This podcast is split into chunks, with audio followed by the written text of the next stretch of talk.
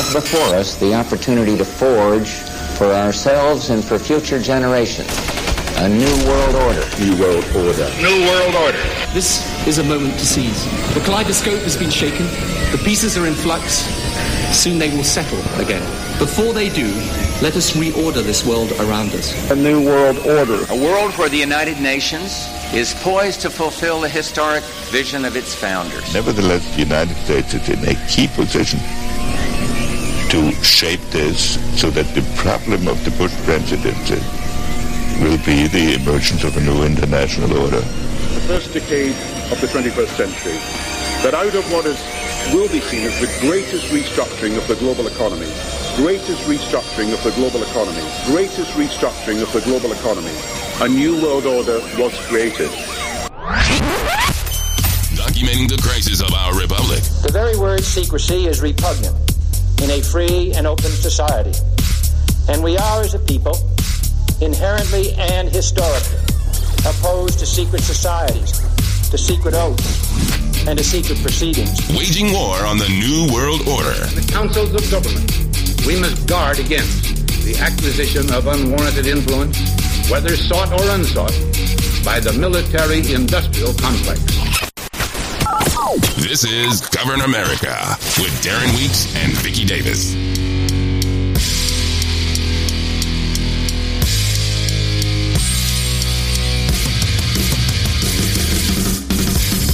From FEMA Regions 5 and 10, this is Govern America. Vicky Davis is here. I'm Darren Weeks. It's the 22nd of April, 2023, and they're calling this Earth Day. So, welcome to the broadcast, ladies and gentlemen. On every Earth Day now, I try to have a tradition of reminding everyone, uh, just in case you forget, because the major media will never tell you, that the founder of Earth Day, Ira Einhorn, composted his girlfriend and is now in prison. And that's something that a uh, little bit, little tidbit of history that just keeps getting lost every single year when everybody promotes Earth Day. He was uh, an environmental activist and very active on the front, uh, instrumental in starting uh, Earth Day, uh, and uh, he. but he, like so many other so-called environmentalists, like to compost people, and and by that I mean both physically, literally, and metaphorically, because today they're composting us in different ways. Uh, they would like to kill off the population in order to save the earth, save the planet. At least that's the excuse. Now, really, it's population control by the multinational billionaires who run the world. But uh, Ira, Ira, Ira Einhorn was a tool, and, uh, and and and I think it just really goes to serve, you know, illustrates what kind of person these people are and how reflective of the entire movement. I'm an environmentalist. I think we should uh, be careful not to litter. Uh, I think, you know, I don't want to see the earth destroyed. Uh, you're a fool if you want to poop in your own living room. Uh, but at the same time, we know that these agendas are being pushed not for the real purposes that they're presented for, but it's all about population control. And yeah. so every year, what, year, what year was people. that that Ira Einhorn murdered his girlfriend? I know he traveled all over Europe before they caught him. Um, let's see what year. I've I've got an NBC article, which back to their credit, they actually did an article on it. They won't talk about it now. Um, it was I think it's about right, right around 1977. I think. Okay. Uh, let's see. Well, we'll just share a little of this. I wasn't going to spend a whole lot of time on it, but Ira Einhorn was on stage hosting the first Earth Day event at the Fairmount Park in Philadelphia on April 22nd, 1970. Seven years later, police raided his closet and found the composted body of his girlfriend inside a trunk. So 1977 would be when that happened. Uh, September 9th, I think, 1977. Uh, he went back to his apartment. Uh, you know, he had shared with her in Philadelphia. Actually, I think he lured, if a memory serves me correctly, her her name was Holly, Helen Maddux. She was called Holly, Holly Maddux. And uh, they had, she had tried to break up with this guy, and he lured her back, as I recall. So, anyway, that's that's the deal there. yeah, I'll, and I shouldn't have chuckle about it. That it's story not, and, and read it. Well, it'll be in the show notes. It'll be yeah. in the show notes because it's important. I, I, the reason why I was wondering is because I was thinking about this Marxist movement that's going on in the country, and it seems to, have, at least to me, it seems to have derived from uh, the studies of different groups of people. And every group of people that do not fit into the norm, what you would call the norm, whatever the majority is of the norm, um, they uh, have been turned into victims. Hmm. You know, whether uh, society society is to blame for their quote disability, yeah, or not. You know. Yeah, uh, they victimize people all the time, and they turn around and uh, you know when they throw a punch at you, well, they're the victim, and yeah, we have to understand them. Uh, and and and one such quote unquote victim that's throwing punches at us is Chris, Kyrsten Sinema. I don't know if you've heard about this, but she's uh, introduced the Improving Digital Identity Act of 2023. This is the, uh, I think, probably the Real ID Act, or the uh-huh. Real ID. Anyway, it's, they, you know, because I remember us, we were talking throughout the Patriot movement, throughout the Patriot broadcasting, uh, you know, all the different broadcasters, several years ago about, uh, you know, cattle ID and uh, and, and, and corresponding with that was People ID, real, the Real ID Act and National ID. This is something I remember all the way going back at least as far as the Clinton administration. They were wanting to get a national ID system in mm-hmm. place. It probably goes back. It, it would be the um, carbon-based ID. Any mm-hmm. because live, living creatures are all carbon-based, right? Yep. Okay. Yeah. So so they it would seem logical that they would want to have a database of all carbon based beings so that you know they they would know what our carbon footprint is yeah that makes sense mm-hmm. Uh, and also so that they can manage us in every way shape and form our carbon footprint but not only to know what it is but to control it you know control your spending control every aspect of your life from cradle to grave. That's really what this is all about, as you know. Yeah, and, well, you know, when you uh, spend money, you're um, probably increasing your carbon footprint. And so, you know, there has to be a penalty for that because, you know, there there is man-made global warming is about how much carbon there is in the atmosphere, right? Got to reduce that carbon.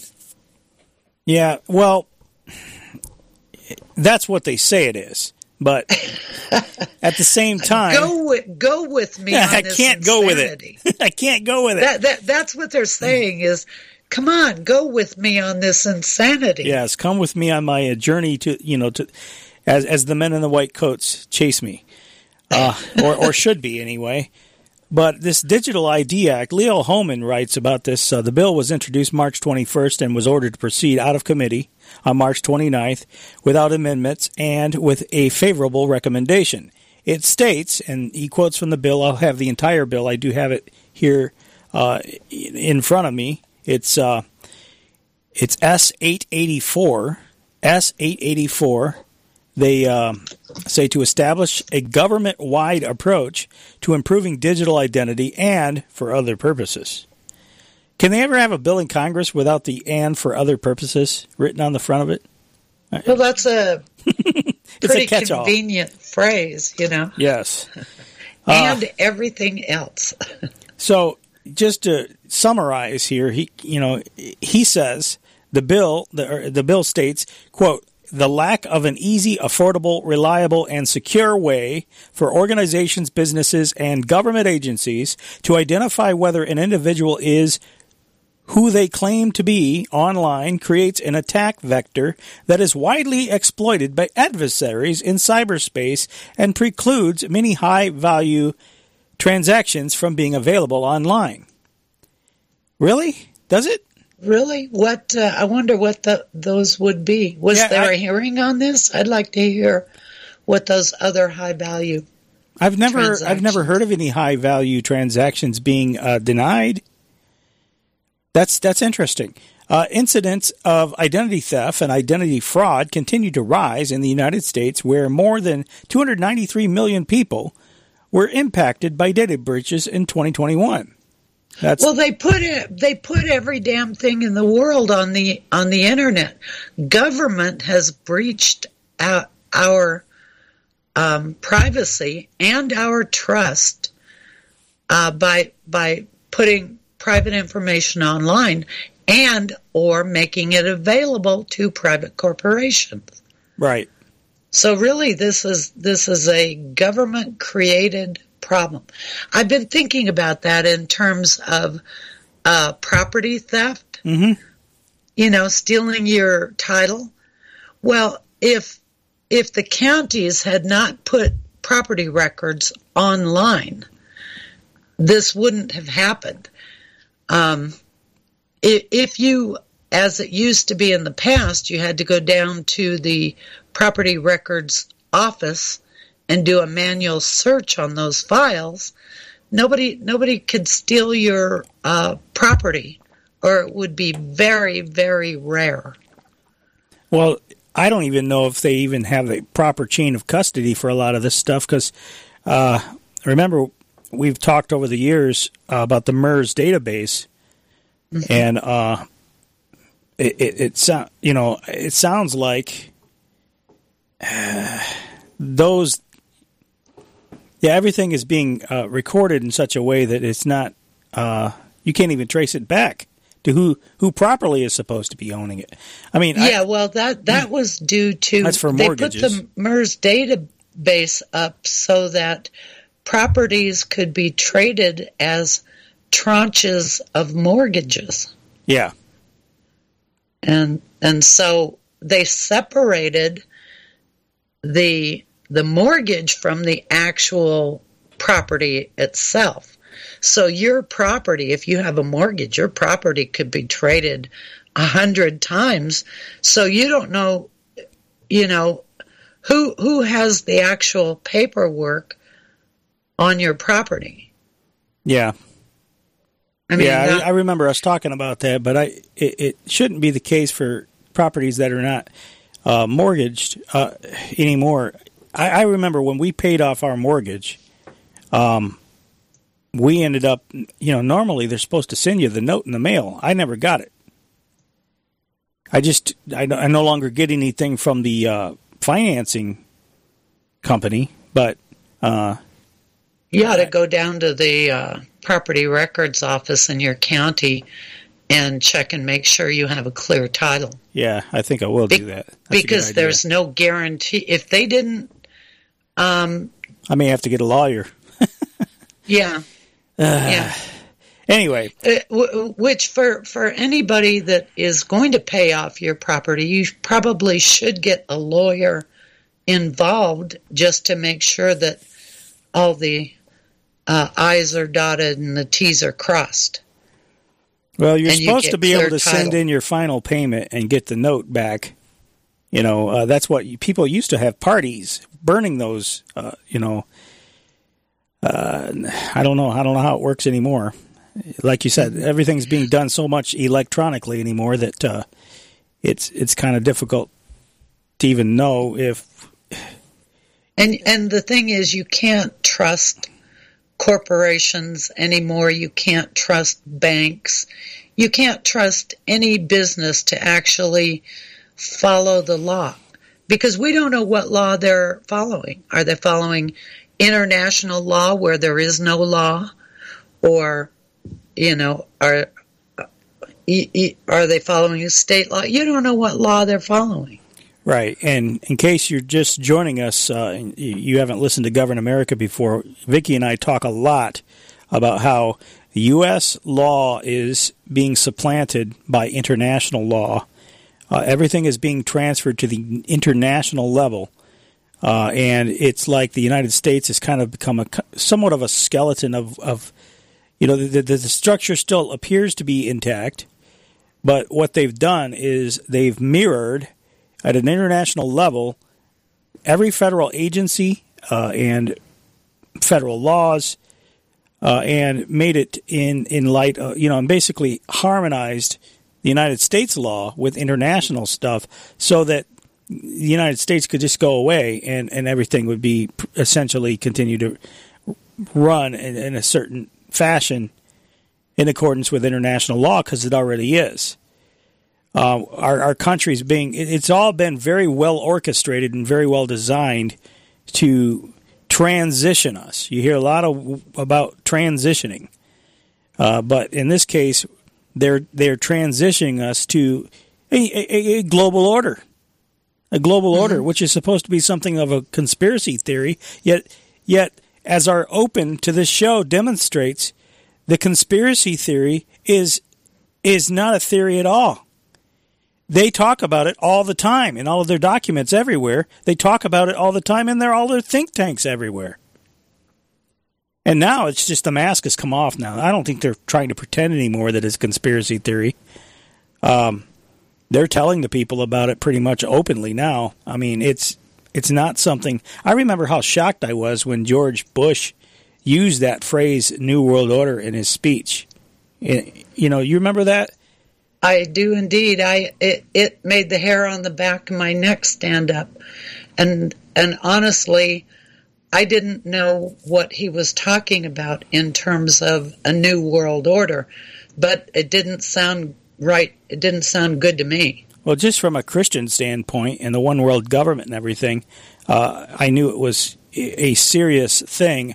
Uh, I was very naive at the time, didn't know anything near what I know now later on in life but I, I did know it was is very significant at the very least from a religious standpoint. But this this digital ID is also very uh, significant from a religious and a secular standpoint because they want to number everybody, you know, and that goes into the mark of the beast and everything else. Uh, this uh, this bill that we were talking about uh, a moment ago, this uh, Digital ID Act, Improving Digital Identity Act of 2023, introduced by Kristen, Kyrsten Sinema. Uh, S884, listeners, pending in the Senate right now. Uh, this this bill uh, it establishes a public-private partnership to bring the digital ID system into being. Uh, oh, really? Public private partner. See, th- that goes along with the New World Order. Mm-hmm. They, they, um, since the post World War II, they have been uh, turning regions of countries into customs unions. And under the customs unions, they harmonize all of the definitions of prod- products and services and they're building databases for each type of uh, commodity, each type of, uh, and people are commodities under this system. See, we're on, we have a supposedly constitutional based government, but with the customs union, they overrode that. Mm-hmm. And, and since it's an international agreement, and nobody has challenged it, it overrides our constitutional government. Um, I, I don't entirely, I don't really agree with that because it's illegal under under the Constitution for them to do it. Well, I, I don't believe that it does, but what I'm saying is okay. they are acting as if okay. it does. Amen. I because nobody that. nobody has challenged it directly. Yes. So no, I don't believe it does, and I think the entire uh, this entire international infrastructure is unconstitutional. They ba- they basically stole our country right out from under us through these international agreements, And this international organization called the United Nations, that is a communist organization. Yeah, I, I agree. Yeah, and there's people that say that, you know, uh, the international agreements supersede the Constitution. That is not true. Uh, and mm-hmm. we've knocked that, we've debunked that argument many, many, many times in the past. I know you're but, not. You're but not. You've got to take it to the Supreme Court and get a decision from the Supreme Court that says that, because our government, everybody is acting as if.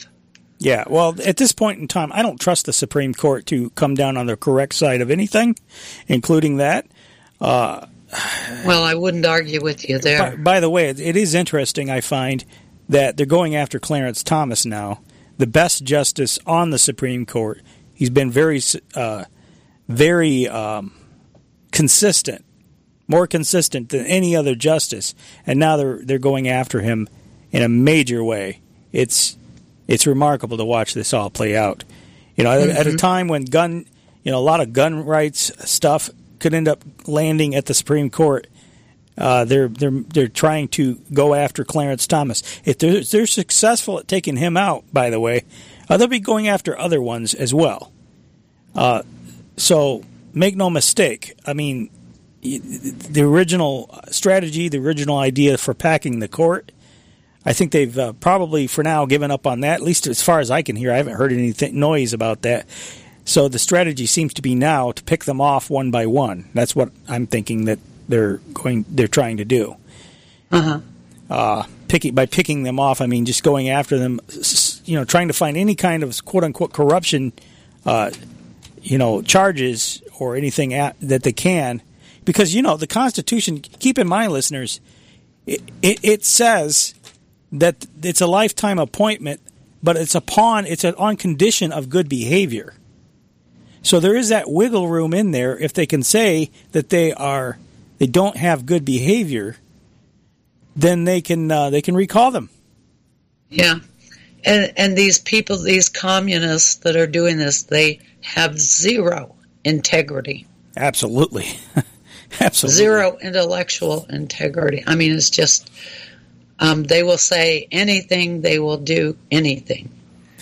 So, this uh, Improving Digital Identity Act says the public and private sectors should collaborate to deliver solutions that promote confidence, privacy, choice, equity, accessibility, and innovation. Got to throw the equity in there. Mm-hmm. Uh, the private sector drives much of the innovation around digital identity in the United States and has an important role to play in delivering digital identity solutions. Now, Leo Hohmann says the bill references the bipartisan commission on enhancing national security, national cybersecurity, which has called for the federal government to create an interagency task force directed to find secure, user friendly, privacy centric ways in which agencies can serve as one authoritative source to validate identity attributes in the broader identity market. This action would enable government agencies and the private sector to drive significant risk out of new account openings and other high risk, high value online services, and it would help all citizens more easily and securely engage in transactions online. The above section of the bill is extremely vague and left wide open for bureaucrats and technocrats to require a digital ID to perform any function considered high risk, high value online services, up to and including logging. Uh, onto the internet. And I think that's coming too, by the way. Uh, global, yeah, probably is. I um, yeah, globalists with ties to the United Nations and the World Economic Forum have for several years advocated a digital ID requirement as a way of removing so-called "quote unquote" disinformation from the internet. Once everyone has a digital ID, it becomes easy to restrict everyday human movement and activity based on one's social credit score, like in China which Klaus Schwab has stated is the model for many other nations. If your score dips below a certain point, you're now a high risk individual and your digital ID would simply be flagged. The government, working in collusion with big tech in their ongoing public private partnership, simply blocks you from logging onto the internet. You no longer you no longer have a bank account, get a driver's license, receive health care, obtain a passport, or uh, you just can't do commerce because for one thing, stores are disappearing. Uh, that's the other thing. Uh, There's a lot of brick and mortar stores that are that are disappearing because of the oh, a tremendous number. And and in the town that I'm living in, there is a mall, but none of there Wow. are none of the stores. They're all like hobby stores, Michaels and um, Hobby Lobby, just crap stores. You know that that really are totally useless to me. Yeah. Well, I've, I've, I've I, I watch videos of a of a guy sometimes. Uh, there's a guy that does tours of these abandoned buildings, and many of them are malls. He just goes in there. I don't know how he gets in, but he he, he just goes in there, and uh, and and does it. You know, he, he respects the property and everything, but he just walks around and looks at how how the malls have decayed, and uh, some of the relics of the past that that are still there and uh, it really it's quite depressing actually. Yeah. Well, and have you have you ever tried online shopping, like ordering something from? Uh, Oh yeah, of course. well, with clothes, my experience has been that you get crap. Yeah, I don't They do don't- it for clothes. yeah, they don't. Uh, they they don't send you the right thing. They uh, misrepresent what they are sending. yeah, you can't try it on either. Yeah, you can't try it on. You can't uh, uh, feel the material. You, I, I bought this um, uh, what I thought was a, a nice top, you know, um, but when it got here, it the material was so thin. It, it was like I don't know if you've um, ever had a T-shirt like a white T-shirt. Yeah, hold, hold, hold, hey, that, Vicky, that hold, hold- has been washed hold your for thoughts. like We- we got- 15 years. hang on, we got to take the break. Hang on. Oh. Bill. Bill was a normal guy in his 50s. He had back surgery about two years ago. Bill was in a lot of pain. He dealt with his pain by taking the Percocets his doctor prescribed for him. Bill took more and more and more of them to help with the pain until one day the prescriptions weren't enough to get rid of Bill's pain. Then one day Bill found someone to help him get rid of the pain with illegal drugs he didn't need a prescription for. Fast forward to today. Bill lost his job and his family. The only thing he does have is his drug dealer. If you know Bill's story and you don't want to end up like Bill, call the Detox and Treatment Helpline right now to get away and get treatment. 800 360 0314. 800 360 0314. 800 360 0314. That's 800 360 0314. In the classic science fiction novel Brave New World, people are little more than products, which are cloned, drugged, and developed in mechanical wombs. Sound far-fetched? Recently, scientists unveiled the first artificial womb. Many hope it will eventually be used to grow embryos for their organs. These human embryos would not only be scavenged for parts, but killed. We can move toward a brave new world, or we can build a humane world free from human exploitation. Which do you want? This has been a perspective on life from National Right to Life at nrlc.org.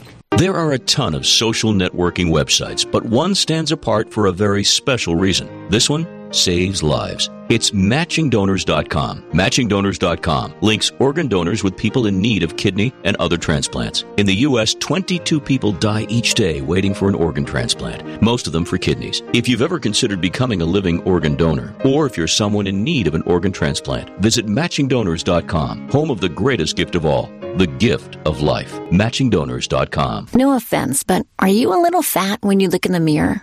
How would you like to learn the secrets to lose three to five pounds a week easily without joining the gym or going through any crazy diets? It's called Body Sculpt by Med Diet. For the last two decades, we've been helping people just like you that have pounds they want to shed.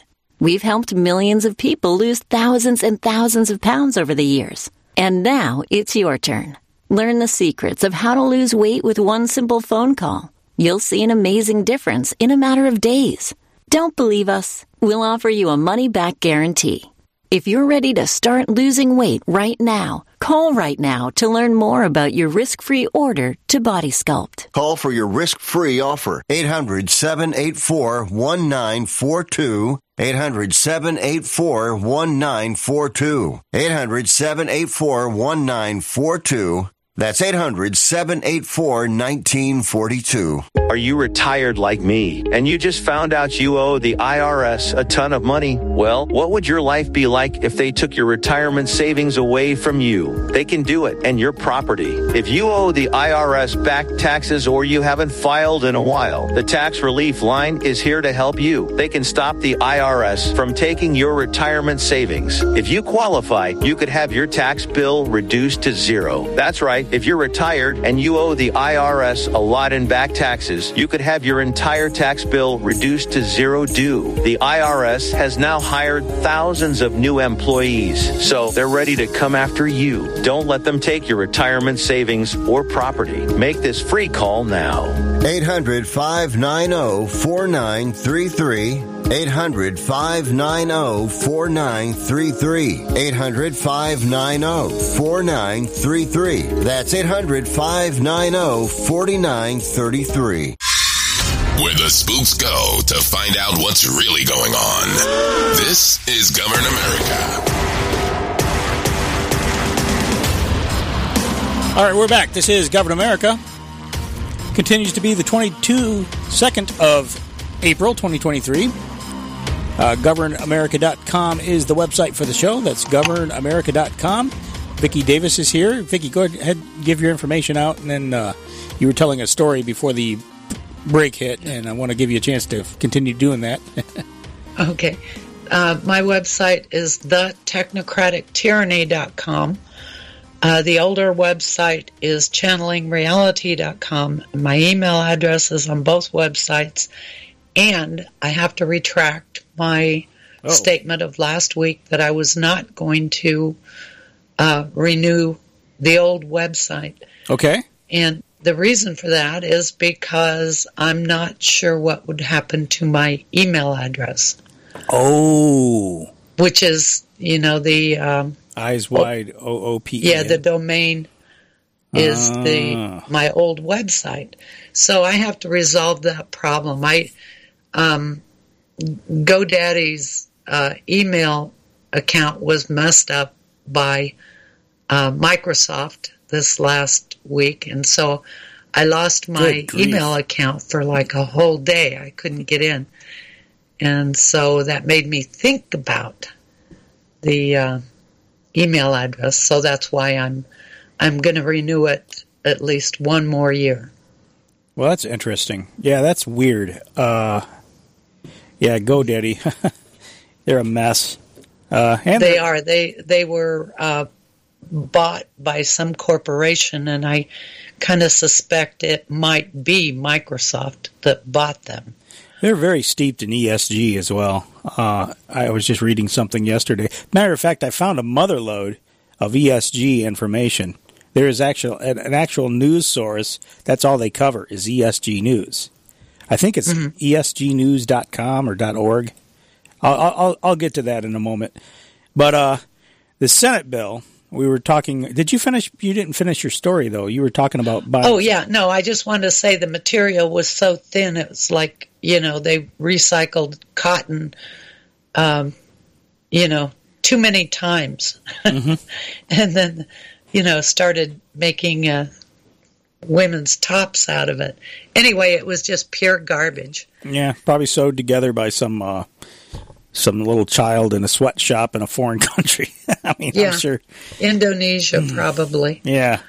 So this uh, Senate Bill 884, just to finish this up here real quick, it states that uh, the task force uh, will establish and coordinate a government-wide effort to develop secure methods to improve access and enhance security between physical and digital identity credentials, particularly by promoting the development of digital versions of existing physical identity credentials, including driver's licenses, e passports, social security credentials, and birth certificates. So, this is assigning everyone very much the same way that the social security number was assigned to every American. This is assigning you a digital ID. Uh, And it's right out of the uh, Globalist World Economic Forum, Klaus Schwab's pronouncement in his book uh, the Great Reset. Uh, they, Yeah. they, And and the thing is that, as it said in the article, public-private partnership. So the government, the Congress, provides the law, and it's implemented by a private corporation that is totally uncontrolled in terms of your private information. They can buy it, sell it, you know, whatever. Yeah. Yeah, exactly right. So S eight eighty four right now pending in the Senate. Uh, it's something to be paying attention to.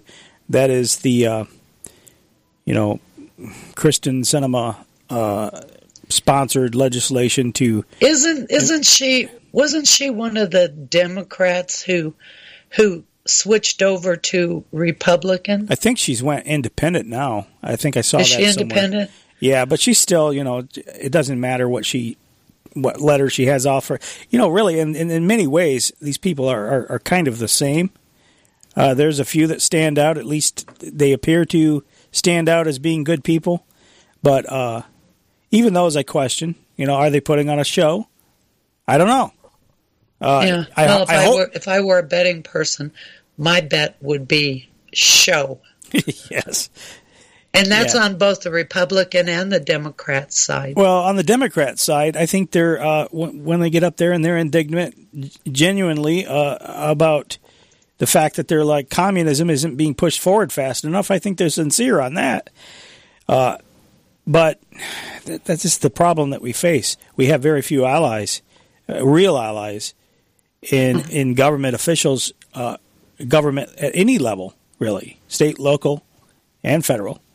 Right. Everything that's happened has been through legislation passed by the Congress. Yeah, and in the So- meantime, we have, uh, and they continue to fund it, even the bureaucratic and administrative state. The, the Republicans control the House of Representatives. They could starve funding for much of this stuff, uh, and they should, you know, and just cut it off. Cut it off. Cut the funding. Kill it. But but Will where they? in the world would they get their billions for campaign? Uh, And that's the point. They like to raise money on all these issues. mhm. If they deal with real problems, then they can't raise money on them.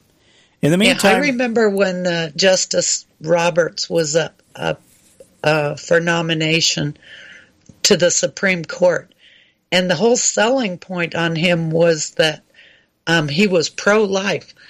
Well, he wasn't any any such thing. He was a corporate attorney, he was a he was a whore. I'm and sorry. yeah, and he'd but- never uh, taken a public stand on abortion. So, Yeah. Uh, so that was that was totally deceptive. so many of these characters are presented one way and they turn out to be completely the opposite way. And in the meantime, we have from the IBM website, Vicky, this one's, you're, you're going to love this. Moderna and IBM. Moderna and IBM. Now, there, talk about a marriage made in hell. Moderna and IBM are exploring quantum computing and generative AI for mRNA science. Uh-huh. Let that one sink in. I think actually they've been doing it all along. They're just coming coming out, as it were. Maybe, yeah, probably so. But the fact that they're admitting it, this was uh, something just two days ago, April twentieth. Uh, IBM came out with a uh, with a press release, and it says Moderna, a biotechnology company pioneering messenger RNA, mRNA, therapeutics and vaccines, and IBM today announced an agreement under which Moderna will explore next generation technologies, including quantum computing and artificial intelligence, to advance and accelerate mRNA research and science. See, people were uh, people in the patriot, you know, the truth movement uh, ha- have been talking about how they want to inject you with nanobots that can be programmed to do certain things to you. and it looks like the conspiracy theorists are right once again, Vicky. Isn't that Huh. incredible? Because they're coming right up. This is on the IBM website. The quote since our inception, we have always strived to be at the forefront of cutting edge technology, leveraging innovations to deliver the greatest possible impact to people through mRNA medicines, unquote, said Stéphane Bancel, Chief Executive Officer at Moderna. Quote, we are excited to partner with IBM to develop novel AI models to advance mRNA science, prepare ourselves for the era of quantum computing, and ready our business for the, these game-changing technologies. We are aiming to, for breakthrough advances with quantum computing, so we are investing now in building a quantum-ready workforce to be fully prepared to harness the power of this technology. IBM's purpose and this that was the end of that quote in the beginning of uh, IBM's quote. IBM's purpose is to be the catalyst to make the work, world work better. Why? Yeah, you need yeah, to work. you know what they you did? need to They work better. You, need- you need uh, to work better, Vicky. they don't think you work good enough, so you need to be uh, working better. oh yeah, it's it's the continuous improvement loop. The uh, is it the OODA loop or something like that? It's uh, you know continuous improvement. So the the human condition is not good enough, so they have to um, continually improve it. But what they did is that they they took the proteins and the elements of uh, DNA and they assigned codes to them Mm-hmm. and they can operate on the codes, you know, doing anything that they want. But then, of course, they've got to test it on people and see how that works out. Yeah, they say know? in this press release, Moderna and IBM scientists will apply MoLFormer, an AI foundation model that can help scientists predict a molecule's property and could help them understand the characteristics of potential mRNA medicines. What I want to know is when they inject you with an AI programmed uh, injection, uh, what's what could these things be programmed to do? Stop your heart, maybe? Yeah, well, I I think all we have to do is look at this whole COVID scamdemic Mm-hmm. and what it's done to people because uh, a lot of the um, vac- the formulas for the vaccines came from Mo- Moderna, and uh, so they were genetically engineering people. And I don't think it's worked out really well. What do you think? I think a lot of people have resisted, and I I don't think that they have uh, planned for that to happen. Well, they didn't get the whole population, but they did get a lot of people. Well, it's worked out great if your goal is to kill people. Uh, if you, if your goal is to uh, cut the population by ten to fifteen percent, like Bill Gates said in his speech, "Innovating to zero. what was it? Twenty fifteen that he made that speech. I think so. I I don't remember. 20, I, I think it was 2015. He did a TED talk. You can find it on the internet. We've played clips from it before. I won't do it now, but just type in uh, into a search engine, uh, Bill Gates innovating to zero, and it's in the first five minutes of the speech. I, I've shared it with uh, people I work with, uh, and they're like, "Yep, there it is." You know, Well, and that's uh, reduction of carbon, right? Carbon in the atmosphere. yeah, So- exactly, exactly. Yes. So they use, uh, I mean, you know, that's how you know it's computer people because they speak it in symbolic language. You know, another Yeah. thing that we, uh, another thing that they do also, you know, you're talking about uh, genetic engineering and everything, and uh, how they're using these technologies to program people and, and what have you. Uh, apparently, we, you know, anybody that's been consuming pork has been consuming mRNA injected stuff more than likely. Uh, increasingly, they are injecting these livestock with mRNA technology. So, uh, Mercola, uh, Joseph Mercola was asking, he put out an article, How long have you been consuming gene therapied pork? Uh, he, he says, For the last couple of years, he says, I've recommended not eating pork due to its high uh, linole- linoleic acid, content, but there's an even bigger reason to avoid it now. Since 2018, he says pork producers have been using customizable mRNA based vaccines on their herds. Oh my God. Michelle and I have uh, taken to uh, buying local when it comes to meat. I love pork. I absolutely love every form of it. But uh, this is terrifying, actually. And I guess the only thing you can really do is do your best to avoid these things, uh, just like the genetically engineered stuff.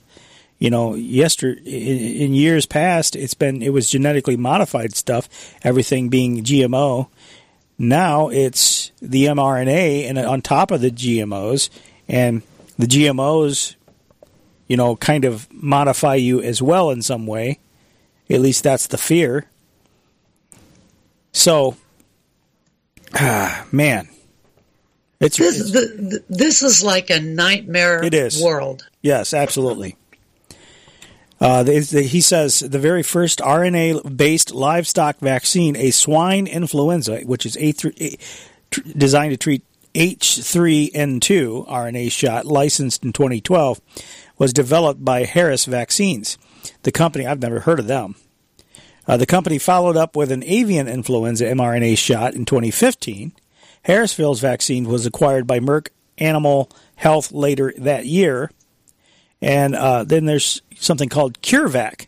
They developed an mRNA based rabies shot for pigs in 2016. The swine vaccine program, uh, Sequivity, introduced in 2018, was developed by Merck in partnership with Moderna, who now has partnered with IBM, as we just talked about a moment ago. Uh, Sequivita, or, or, Sequivity, can produce endlessly customized vaccines, none of which undergo safety testing. Americans have been eating pork treated with gene therapy for nearly five years already, and even more of our meat supply is about to get the same treatment. mRNA lipid nanoparticle shots for avian influenza are in the works, as are mRNA shots for cows. Lobbyists for the Cattlemen's Association recently confirmed they intend to use mRNA vaccines, quote unquote, uh, in cattle, which might affect both dairy and beef. Now there, there is there is one good thing about this, and uh, you know I want to encourage people a little bit with some good news. There is a bill in the Missouri legislature right now, Missouri Bill 1169. It would require labeling of products that can alter your genes. It would also require companies to share information about the potential transmissibility of gene altering inventions or interventions and asserts that fully informed consent must be given for all vaccines, gene therapies, and medical interventions. And, and, and the reason why this is so important that this bill pass in Missouri is because once the information is out there, then, um, you know, it, you know, truth is truth regardless of where it comes from. So even if it comes out of one legislature, you know, if, the, if one, if they have to label it for one, are they going to label it just for that one? And, and, and the information will at least be out there for everyone. So hopefully Yeah, the You know lobbyists they- won't shut you that know down. What they, you know what they just did with that? Um, there was a program that was proposed, I think, in uh, 2009, and I will be putting it up on my new website. Um, it was called uh, From Farm to Table. I remember that. and that. it required farmers and ranchers to um, keep full records on every single animal on their farm. And um, it, it, it's a computer system, and of course, that costs extra money. And um, it turns a farmer or a rancher into a data entry person, just like they've done with our doctors. Um, and you know just keeping track of every every single thing that happens to an animal on a ranch or or a farm right and so um, it, it's kind of a dialectic in a way or a or a uh, forcing function.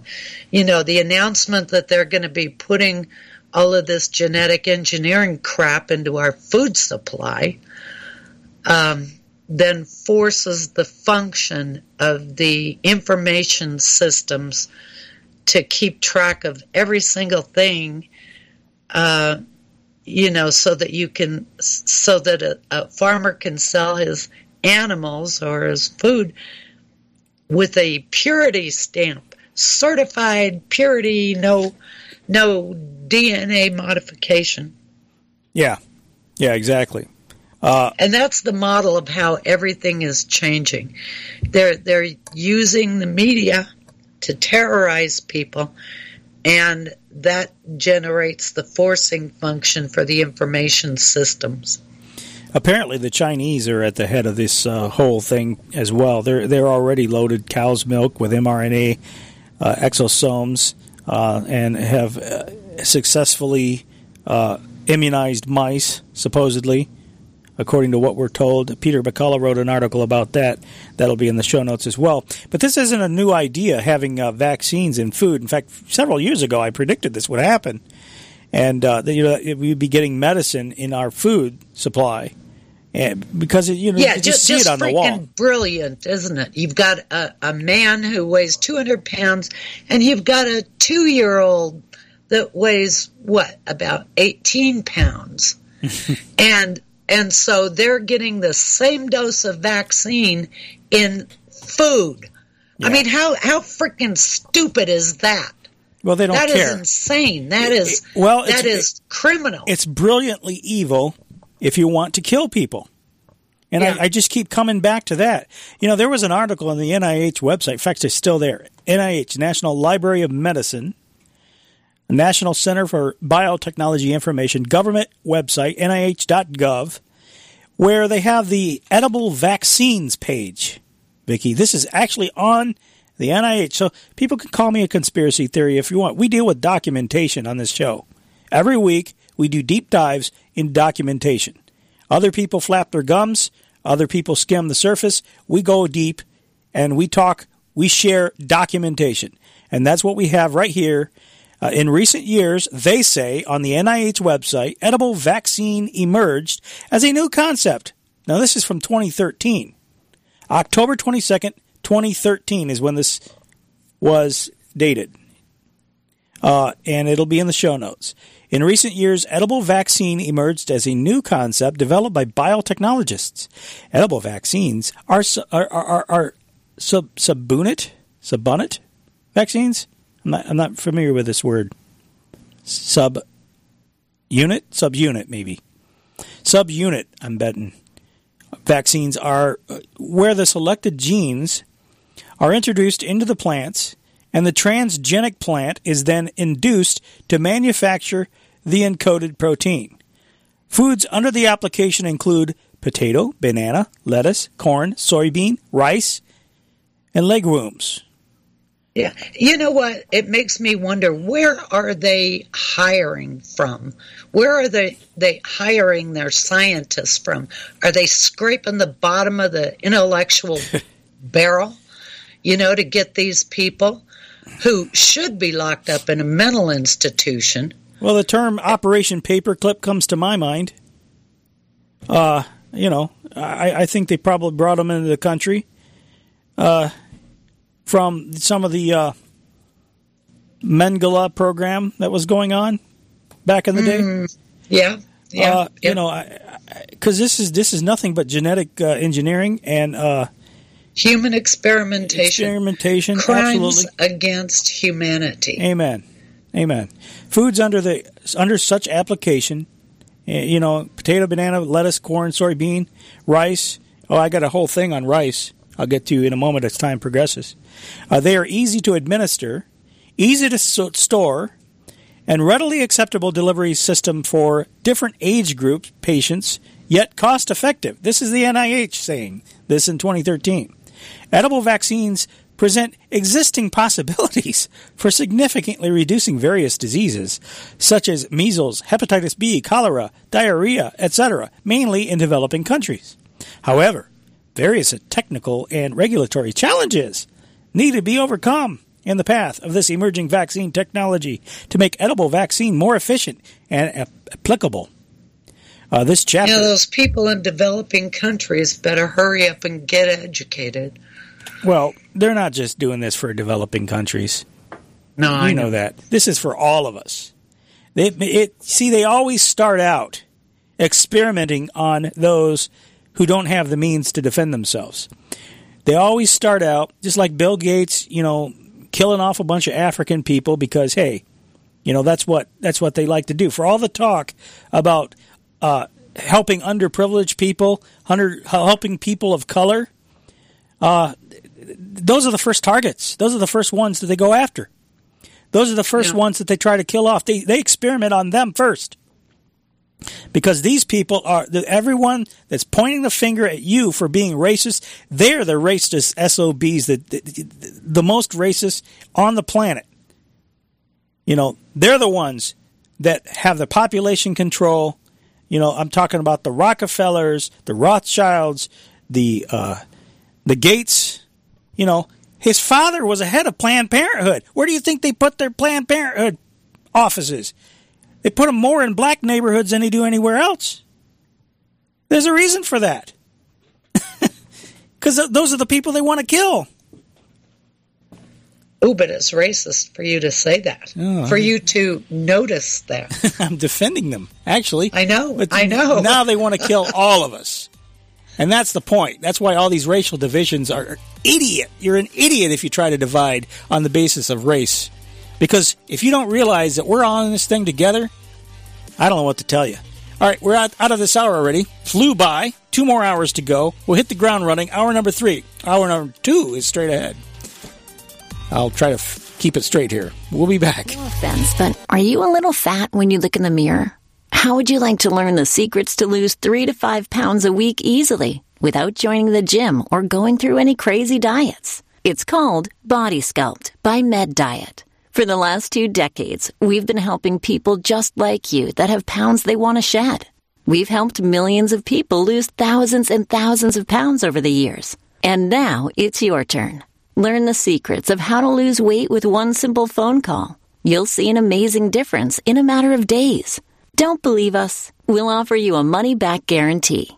If you're ready to start losing weight right now, call right now to learn more about your risk free order to Body Sculpt. Call for your risk free offer. 800 784 1942. 800 784 1942. 800 784 1942. That's 800 784 1942. Are you retired like me and you just found out you owe the IRS a ton of money? Well, what would your life be like if they took your retirement savings away from you? They can do it and your property. If you owe the IRS back taxes or you haven't filed in a while, the tax relief line is here to help you. They can stop the IRS from taking your retirement savings. If you qualify, you could have your tax bill reduced to zero. That's right. If you're retired and you owe the IRS a lot in back taxes, you could have your entire tax bill reduced to zero due. The IRS has now hired thousands of new employees, so they're ready to come after you. Don't let them take your retirement savings or property. Make this free call now.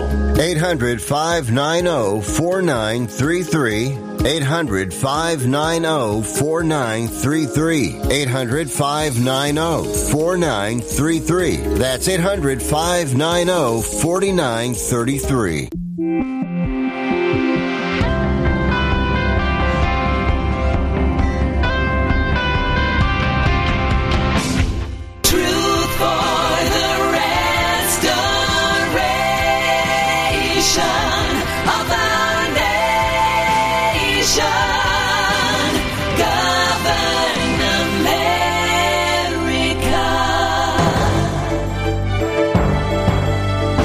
Family News. I'm Robert Thornton.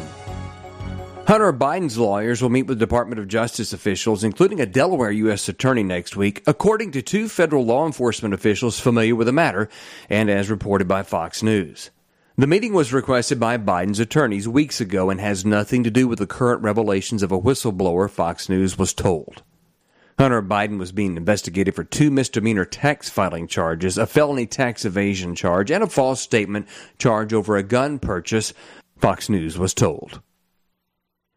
Florida Governor Ron DeSantis is having a hard time matching former President Trump in terms of voter support and political endorsements for the Republican presidential nomination.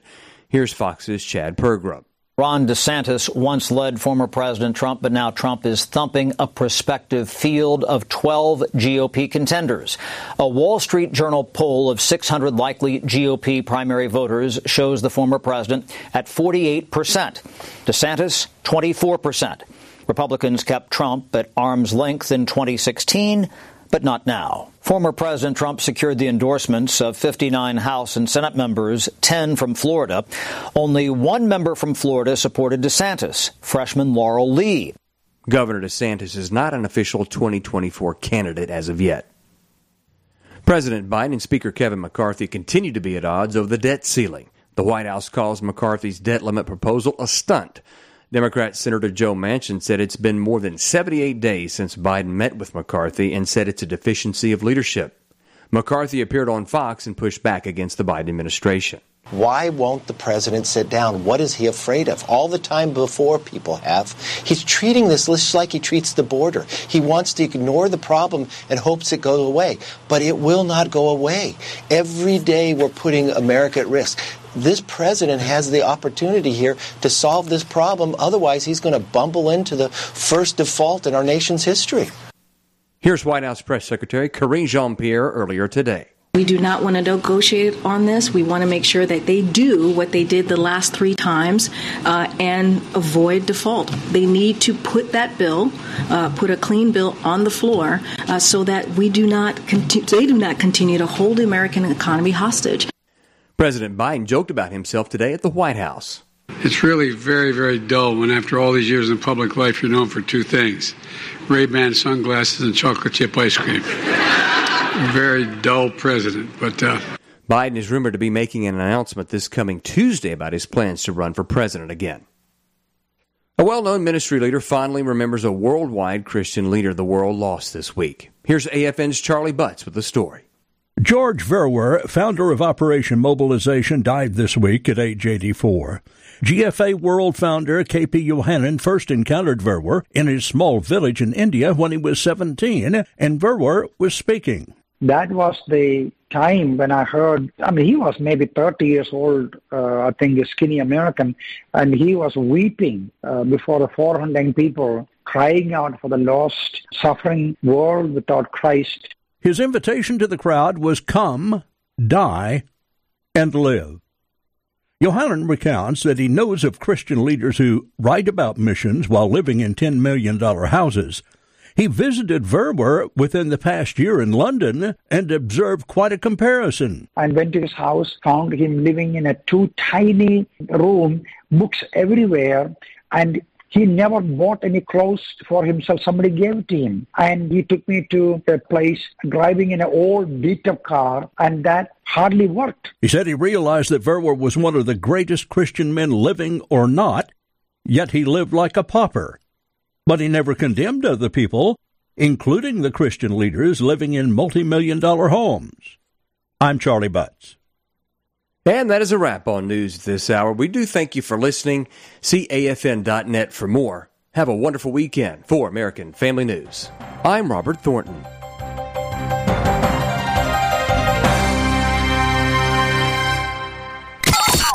We have before us the opportunity to forge for ourselves and for future generations a new world order. New world order. New world order. This is a moment to seize. The kaleidoscope has been shaken. The pieces are in flux. Soon they will settle again. Before they do, let us reorder this world around us. A new world order. A world where the United Nations is poised to fulfill the historic vision of its founders. Nevertheless, the United States is in a key position to shape this so that the problem of the Bush presidency will be the emergence of a new international order. The first decade of the 21st century, that out of what is will be seen as the greatest restructuring of the global economy, greatest restructuring of the global economy, greatest restructuring of the global economy, a new world order was created. Documenting the crisis of our republic. The very word secrecy is repugnant in a free and open society. And we are, as a people, inherently and historically opposed to secret societies, to secret oaths, and to secret proceedings. Waging war on the New World Order. the councils of government, we must guard against the acquisition of unwarranted influence, whether sought or unsought, by the military industrial complex. This is Govern America with Darren Weeks and Vicky Davis. From FEMA Regions 5 and 10, this is the second hour of Govern America. Vicky Davis is here. I'm Darren Weeks, and it continues to be the 22nd of April, 2023, Earth Day, as we are documenting everything going on here uh, the control, the way the establishment, New World Order crowd, billionaires at Davos are trying to turn the screws into the general population. And many people have awakened far too late, in my opinion, but they have awakened while we have the other half of the country uh, basically uh, controlled and by the ideology of Marxism. Uh, that's the way I see it. If you're if you're not uh, awake by now, you're probably controlled under the uh, uh, under the control of Marxist ideology, and you think all of this stuff going on is good and for your well interest. Anyway, welcome back, ladies and gentlemen. You know, we were sharing before the break uh, a, an article that was on the uh, National Institutes of Health website on edible vaccines. Now, I don't know how anybody could really think that this is a good idea. As you pointed out, Vicky, dosage would be an, an issue- But uh, are you still there with us, by the way? Yeah, I am. Okay, just making sure. I, I'm trying not to go ballistic. Yeah, uh, you know, and then and then we have the situation yesterday where our drooling, uh, increasingly incoherent excuse for a president uh, just came out and assigned an executive order uh, committing us to environmental justice for all. Uh, th- they had a press conference outside of the White House, and uh, this is this is really this was a 22 minute press conference. Uh, well, at least the video was 22 minutes long. It was close to 20 minutes because Biden can't be at a, at a function longer than that and even be even remotely coherent. Uh, it's barely he's barely able to do that uh, for 20 minutes. He kind of made sense a little bit, uh, although he he often wandered around. You know, I mean, in his in his speech, he uh, kind of he leaves sentences hanging. He interrupts himself. He mumbles, and uh, it, it's really weird watching him try to give a speech publicly, but uh, he managed to get it out. Uh, and this is really so. I boiled down after you get past all the backslapping, self-congratulatory statements. Uh, you know, stand up and take a bow. You know, all of this nonsense, and you know the self-stroking uh, that that they do at these functions when they when they're so so proud of themselves that they've accomplished something. Uh, it really boils down to probably about oh I would say a minute and a half maybe is really the thrust of this speech. Anyway, here it is. Under this order, environmental justice will become the responsibility of every single federal agency. I mean, every single federal agency. That means every federal agency must take into account environmental and health impacts on communities and the work to, pre- to prevent those ne- negative impacts. Environmental justice will be the mission of the entire government, woven directly into how we work with state, local, tribal, and territorial governments. Okay, are you listening to that? Uh, Yeah, I'm- environmental I'm, uh, justice. trying to figure out what justice would be for a concept. Yeah, uh, he's he's saying they're going to frame this. They're going they're going to put environmental justice at the center of everything for all these federal agencies, the entire federal government, and how they work with state and local government. So what, what are we talking about here? Funding, funding. So I, as I see it, more than likely what they're going to do is use the carrot and stick approach, where if a certain state or local government won't implement this so-called environmental justice, and what does that mean exactly? What does that mean? Uh, I think it has to do with equity. I think. I think it has to do with they make it up as they go. Yeah, yeah. There's a lot of that too. Anyway, uh, so I backed it up a little bit to hear that part again about the state and local government, and then we'll continue. negative impacts. Environmental justice will be the mission of the entire government, woven directly into how we work with state, local, tribal, and territorial governments. This is an order directs the federal agencies to address gaps in science and technology. For example, there's a lot we still don't know about the quality of people's wastewater or the air they're breathing. There's still a lot we don't know about the cumulative impacts of pollution on people's health. This is not what we're talking about here, by the way. We're not talking about improving the environment. That's, none of this is going to do a bit, a thing, to improve the environment. This is about quote unquote social justice.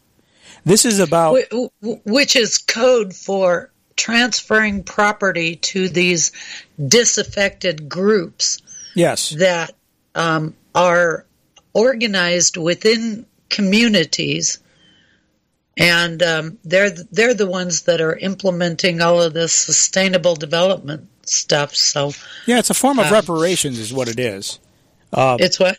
It's it's a form of reparations, is what it is. Oh yeah, oh no question about it. And, and it's but but it's not even what it really is is a form of dependency, fostering more dependency upon the federal government, and uh, making people enslaved to the federal government for their sustenance. We're being transformed and trans translated or transferred into a socialist slash communist government. That's that's what this really is about. Uh, Mhm. So he continued. We need to learn more so we can serve those communities better and help the world overall. And this executive order, this executive order creates a new Office of Environmental Justice and a new role for the Chief Environmental Justice Officer. They're going to coordinate. They will coordinate all our efforts across government to make sure we're delivering the greatest possible benefits to people's lives. This executive order honors and builds on decades of work, including by many of you who are here today in the private as well as public sector. In two years, we're making real progress in the most ambitious environmental justice agenda in history. And with this executive order, we'll go even further. Now, the Republicans have the House of Representatives, which control the purse strings. Will they starve this office of funding? I doubt it. You know, uh, will they starve any federal agency that's engaging in so called social justice? I doubt it, which makes the Republicans a part of the problem. Oh, they totally are. They um, they pretend that you don't that that they don't know what you're talking about. You know, in terms of sustainable development, I've seen this for a couple decades now. Um, but then they uh, turn turn a blind eye towards what these um, communists are doing. Yes. And how could you possibly be against social justice, Weeks? How could you possibly be against social justice, Davis? Because it's not real justice. Yeah. It's not real justice. It's just made up concepts so that they can use the Department of Justice to steal your property, your livelihood, your country. Mm-hmm. You know, it's um, Yeah, it's Jeez, it's it's wake up, fostering it's promoting injustices under the guise of justice. right the, under the color of law. And uh, th- this this whole notion is Marxism. It's dividing the people based upon certain identity groups, which is exactly what Marxism does. Uh, a- and th- in this case, the premise, which is talk about a stretch, somehow somehow because the environment is polluted, okay, because the environment is polluted, it's causing disenfranchisement among certain uh, identity groups. Okay, now there's a lot of reason why certain identity groups might be disenfranchised. Okay, uh, yeah, like maybe they didn't get off their dead, you know what's, and go to work. well, you there's know? there's that. if your if your community is polluted, you know, do something about it. Stand up. Poverty. You know, go to your city council. big factor. Poverty is a big factor among certain disenfranchised identity groups. Okay? And what causes poverty? What's the number one thing that causes poverty? Ignorance. A breakdown. Well, there ignorance is one thing, but there's- Laziness. There's, work ethic certainly plays into it, but I, I would say the biggest factor of all of this is a the breakdown of the home, the breakdown of the family. When you don't have a father in the family, then you don't have discipline and proper structure. And, and I'm not casting shade on the mothers. I think they do the best job they can. As like I was telling my wife, you know, the other day, uh, you, you gotta have a, you gotta have, especially with boys, you gotta have a father to be able to to uh, nurture and provide a firm disciplinary hand when necessary to guide their lives. When they get out of line, you but the father has to have good morality too. And, and it's just across the board. There's a lot of things that are just breaking down in society, and its morality really is at the forefront of all of it. Morality and a breakdown of the family, the nuclear family. This is the biggest problem that we face. And they knew it. They attacked it years ago in the 1960s. The revolution was uh, in full force when they were trying to attack the nuclear family. Yeah, the Great Society. And then taking prayer out of school. Gee, what happens when you take prayer out of school? Well, that that goes in line with the morality issue. Uh, so, this executive order, you know, where God is removed from the equation, popular, you know, uh, uh, traditional morality is removed from the equa- equation, and the breakdown of the nuclear home, uh, w- which at one time guided morality uh, and discipline in society, and now we have uh, the government coming in and acting like it's going to somehow fill the void. What they're really doing is taking advantage of it all. And there is this uh, executive order, eh, which they say on the White House website would deepen the Biden administration's whole of government commitment to environmental justice. Oh boy. See, they love these buzz phrases that sound good on the surface, like sustainable development and all this other nonsense. But people don't take the time, or they need to, not enough people take the time to find out what they really mean by these good sounding terms. They say it makes clear that the pursuit of environmental justice is a duty of all executive branch agencies that should be incorporated into their missions. It also affirms that environmental justice is central to the implementation of our bedrock civil rights and environmental laws. That that makes me crazy. Environmental justice, as if the environment needs justice. Well, it's You know, justice for those that are what victimized. What does that even mean? Justice for those that are victimized by b- a bad environment. Well, I know. Don't, don't don't try to don't. You'll hurt yourself if you try to figure this. Because it, it, it it's deliberately supposed to be vague. It's deliberately supposed to be deceiving. They say it better protect to better protect overburdened communities from pollution and environmental harms. This is an excuse to spend more of your money. And, and, and to give it to certain identity groups that favor their political agenda. That's what this is about. which is. Marxism. So, so boiling it down, it's just a, a program to uh, transfer wealth, just Yeah. like you said. Exactly. The executive order directs agencies to consider measures to address and prevent disproportionate and adverse environmental health impacts on communities, including the cumulative impacts of pollution and other burdens like climate change. There you go. Additionally, it requires agencies to notify nearby communities in the event of a release of toxic substances from a federal facility. From a federal facility? And to hold a public well, isn't meeting. this convenient timing towards that train wreck in uh, Ohio? Yeah, isn't that funny? How ironic this is. Uh, Yeah.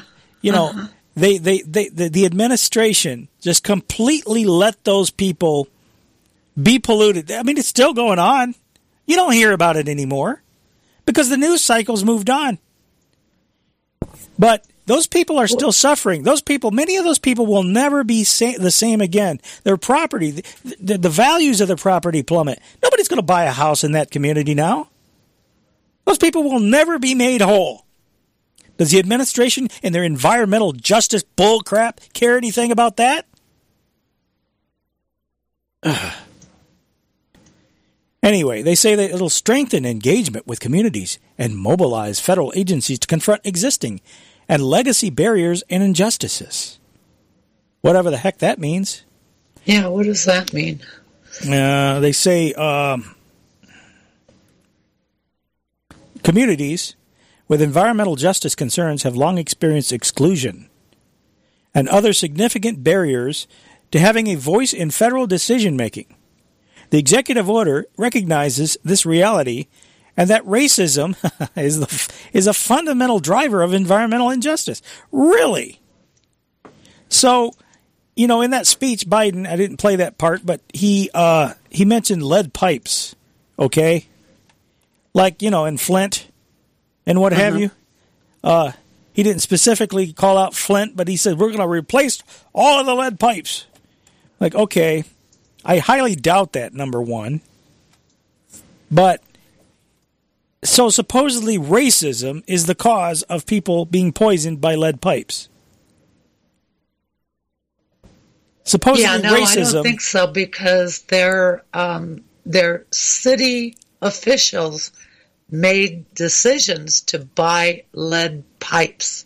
That has nothing to do with anybody else other Well- than whoever their elected leaders were running their town.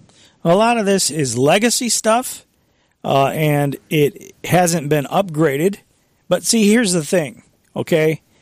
We've got all of this money going out of the country into Ukraine, and I'm not in favor of federal dollars going into communities, but I am in favor of communities and the people being able to keep what's theirs and invest it in the, in their own infrastructure. Okay?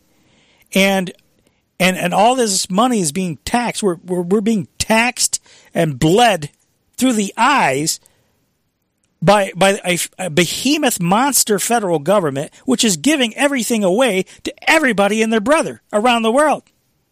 Mm-hmm. Okay, well, so you want to start with infrastructure? How about keeping the money here? If we still got lead pipes in our country, why in the hell are you building, you, paying to destroy the infrastructure of another country? Well, which is you know Ukraine. what? It goes back to the customs unions that I I was uh, talking about. Um, everybody within the custom, it's the uh, Soviet that sits that rules the the customs union. Everything has to be harmonized. Everything has to be made the same. And so, you know, if you look at uh, countries in the Eastern Bloc, the former Eastern Bloc countries, they didn't have infrastructure up to the same standards as the West.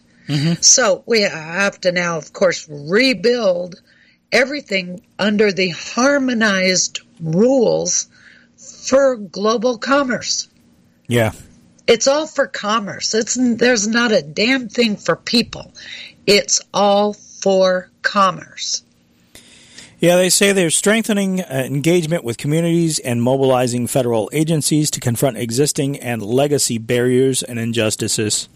Uh, they want to promote the latest science, data, and research. In other words, pay to get them to do what we want them to say. I mean, that's what it really boils down to. Keep in mind, folks, whenever there's a grant funded scientific research, uh, the scientific research is, isn't really real scientific research. It, it- it's research tailored to the outcome that the funder via the grant wants you to tailor your research to. They, they're Yeah, paying that's for the exactly outcome. right. That's a good point, Darren. So when they say they want to promote the latest science, data, and research, they're saying we're going to pay scientists to come up with the conclusions that we want. Okay? You can't trust government funded research, and most research today, unfortunately, is government funded. Uh, or university funded or whatever, but you know a lot of universities are funded by the government. Um, The executive order directs agencies to identify and address gaps in science, data, and research related to environmental justice to advance the analysis of cumulative impacts and to make information on environmental and health concerns more publicly accessible to communities. To address the need for a coordinated strategy for identifying and filling environmental justice data and research gaps, the executive order uh, establishes a new environmental justice subcommittee within the National Science and Technology Council, led by the Office of Science and Technology Policy. Man, this this web of control is just uh, yeah, I, I think that was the agency that John Holdren headed up, and Trump fired him. And uh, I, I thought they shut down that office, but apparently not. Doesn't sound like it. They uh, the the order also uh, expands interagency coordination and launches a new Office of Environmental Justice, as Joe Biden just said in that clip there, within the White House Council uh, on environmental quality. Uh, it increases accountability and transparency, th- th- their words, not mine, in federal inter- environmental justice policy. Uh, it charges federal agencies with conducting new assessments of their environmental justice efforts and developing, implementing, and periodically updating an environmental justice strategic plan. Uh, the environmental justice strategic plans and assessments will will be submitted to the White House Council on Environmental Quality and made public on regular uh, regular basis, including through the Environmental Justice Scorecard, a new government-wide assessment of federal agencies' efforts to advance Oh, that's how that's justice. how they get you is through their scorecard, through their metrics, their statistics. So if you have a poor side of town, you know they they will um, uh, use the statistics to say that you know people living there have been discriminated against. Yeah. You know, well, the people, the the housing, whatever that's in the poor side of town, um, is priced, you know, so that people, poor people, will have a place to live.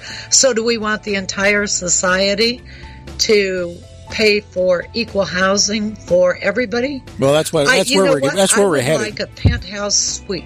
it's it's called if I don't affordable housing. penthouse suite, it's Ah. because I'm discriminated. This isn't for you, Vicky. It's not for us. All right, we got the bottom of the hour. We'll be back. Let me tell you a story about Bill. Bill was a normal guy in his 50s. He had back surgery about two years ago. Bill was in a lot of pain.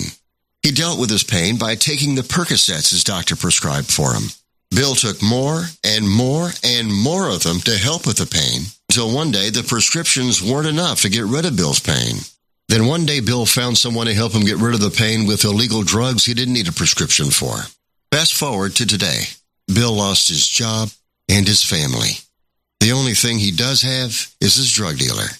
If you know Bill's story and you don't want to end up like Bill, call the Detox and Treatment Helpline right now to get away and get treatment. 800 360 0314. 800 360 0314. 800 360 0314. That's 800 360 0314.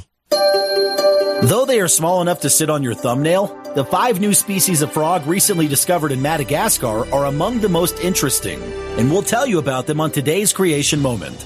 And now, our Creation Moments host, Paul Taylor. Madagascar is replete with many species of wildlife. Not the least of these are the many wonderful species of frog.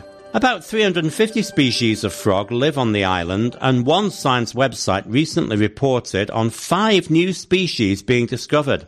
The largest would fit comfortably on your thumbnail, while the smallest is the size of a grain of rice.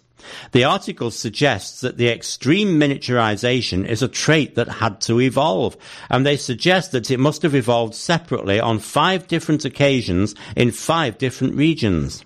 What is especially fascinating about these little frogs is that they are vertebrates. So even though they are much smaller than many insects, they have tiny little bones. Many people are particularly attracted to frogs more than other animals because their faces and feet resemble human faces and hands. For several years, a research group under the auspices of Answers in Genesis has been estimating how many animals might have been aboard Noah's Ark. It turns out to be a lot less than one might have expected. When it comes to the Anura, the order containing frogs and toads, they have estimated there may have been 138 kinds. It appears that all those in Madagascar are of the same kind or baramin, Mantellidae, and so it is likely that miniaturization did indeed develop in Madagascar, but this would be by selection from genetic information already created by God, not by the random appearance of new information. Visit us at creationmoments.com for a huge selection of books and DVDs about biblical creation and the Bible. Or call 1 800 42 Bible and ask how you can get a free ebook on creation. Are you retired like me and you just found out you owe the IRS a ton of money? Well, what would your life be like if they took your retirement savings away from you? They can do it and your property. If you owe the IRS back taxes or you haven't filed in a while, the tax relief line is here to help you. They can stop the IRS from taking your retirement savings. If you qualify, you could have your tax bill reduced to zero. That's right. If you're retired and you owe the IRS a lot in back taxes, you could have your entire tax bill reduced to zero due. The IRS has now hired thousands of new employees, so they're ready to come after you. Don't let them take your retirement savings or property. Make this free call now.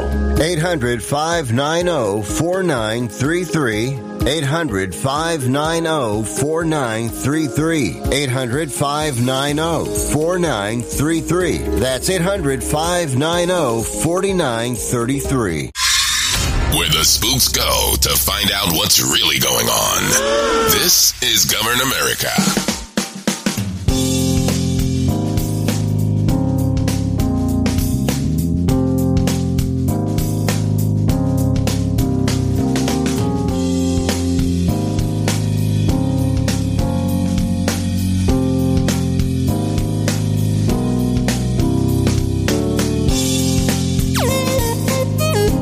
Right, we're back. This is Govern America. The website is governamerica.com. Vicky's website is thetechnocratictyranny.com. As we uh, continue here, I'm going to leave that uh, executive order there. I will leave all that information in the show notes. Uh, this thing is so new, I couldn't actually find the text of the actual executive order. So if I uh, if I can find the actual text, I will uh, I will look at uh, I will actually um, post that also along with the other stuff so that you can read it. Uh, they're moving very fast with all of these uh, communistic agendas uh, under the banner. Really, it's communitarian. Uh, but regardless, you know, uh, of, of, what you call it, what label it is, uh, they are using totalitarian measures to implement control upon the general population under the guise of Yeah. social justice. You know, Communitarian, that's uh, European law, right? mm-hmm. And well, it's, um, it's implemented in in Europe in the law, and we'll have to. Uh-huh. it's get, it's the law of the customs union, yes, right? Absolutely. And so they're they're harmonizing uh, the Western Hemisphere with the uh, Communist Soviet European Commission mm-hmm. that runs the customs union, the European Customs Union. Yeah, just like the executive order that we were just reading from, uh, you know, which is designed to redistribute wealth. Uh, you know, they're other they're doing other things as well. Uh, Biden is now working to uh, hike the credit scores, you know, or hike payments for people who have good credit scores, and redistribute that money to those who do not have good credit scores. Oh yeah, yeah, I heard about that. Yeah, the Yeah, Washington i- i- Times if has you've an had article. good credit, if you've paid your bills, if you've done the right thing your whole life, you will be punished. Yeah, they're going to punish you. They're going to punish you, and this is all about redistribution of wealth again. Uh, and I, I was telling my wife the, the other night. Uh, well, it was actually just last night that uh, the, Tucker Carlson had a, a woman on his show last night. I think it was last night, Stephanie Pomboy, and I meant to clip the audio. She's uh, CEO of Macro Mavens, and she had a very good point about this. She said that um, what they're going to do is they're going to put, you know, people who are, you know, historically low income people, which a lot of a lot of them are blacks you know, people, you know, in low income neighborhoods. They're going to put them in houses. This is a kind of a socialist. This is my words. I, I, I said socialist. This is kind of a socialist redistribution of wealth type of situation where they are going to use those who have a good credit score to redistribute wealth to those who don't to put them over the uh, over the hump, so to speak, so that they can buy a house which they will not be able to afford. And her point was Stephanie Pomboy's uh, point was that the housing market is in the process of tanking right now. Her what she said is that before these people will even be able to get the keys to their new home, they will already be underwater. Okay? With their mortgages. Well, that's that's the same thing that was being done with the the, the subprime meltdown. They were there you go. Exactly houses. right. Exactly right. That's exactly what I thought of. You 2008. And, the same thing um, all over again. That they started that during the Clinton administration. I, I, I researched that, and the woman from the Department of Justice who uh, pursued cases against banks for redlining, they did studies on on redlining, and they found out that the banks weren't doing that, but they proceeded on ahead as if they were doing that and so they uh, started uh, giving loans to people who obviously could not afford the loans. And they defaulted. Oh, big surprise. So they're setting the stage, they're setting the scene once again to repeat, have a complete repeat of the meltdown of 2008, as I see it, with the housing. Uh, Washington Times says home buyers with good credit scores will soon encounter a costly surprise. A new federal rule forcing now, nobody voted for this, right? This is a federal rule forcing them to pay higher mortgage rates and fees to subsidize people with riskier credit ratings who are also in the market to buy houses. The fee changes will go into effect May 1st as part of the Federal Housing Finance Agency's push for affordable housing. Yeah, that you know what? That is uh, taxation. but Without representation. representation because Exactly. they're doing it through an uh, administrative rule. The administrative state. Exactly right. Yeah, there um, there is a development of uh, houses here in uh, uh, Twin Falls that um, I knew. I used to play cards with one of the ladies who owned one of the houses, and apparently, what they did with that, what the builder did with those houses, is that they supposedly used better materials and workmanship in some of the houses than they did the others of the houses. But from the external look, they all looked the same. Hmm. And so, um, what what they were doing is covert background subsidization of people who actually couldn't afford to live in the neighborhood. So the price of my friend's house and her property taxes were higher from the allegedly um, lesser quality house that was built next door. Interesting. Or, yeah. And so w- what they were doing with that, of course, is destroying the uh, the the profession of property appraisals. yeah. Well, You know, s- so that they can latest give a thing, property appraisal based on the income of of the person who owns the house. Well, the property appraisers are racist. Don't you know that? That's the latest thing. Everything thing. is racist. That's the latest Let- thing. Let's just agree we're all racist, even black people. So you know that makes it neutral. No, no, we're all racist. No, so, only, only those who have a certain ideology that doesn't go along with the narrative of the establishment. Those are the or the World Economic Forum. If you if you have an ideology that doesn't go along with the World Economic Forum or or uh, you know the other think tanks of the uh, billionaire globalists, then uh, then then then then then then you're a racist. Yeah, you know, then, then their I have leaders- to uh, plead guilty. Their, I, their I leaders, don't. Uh, their leaders can go around like Justin Trudeau in blackface. Hey, he gets a pass. He's not a racist for doing that because, you know, that's that's fine because he's got the right ideology.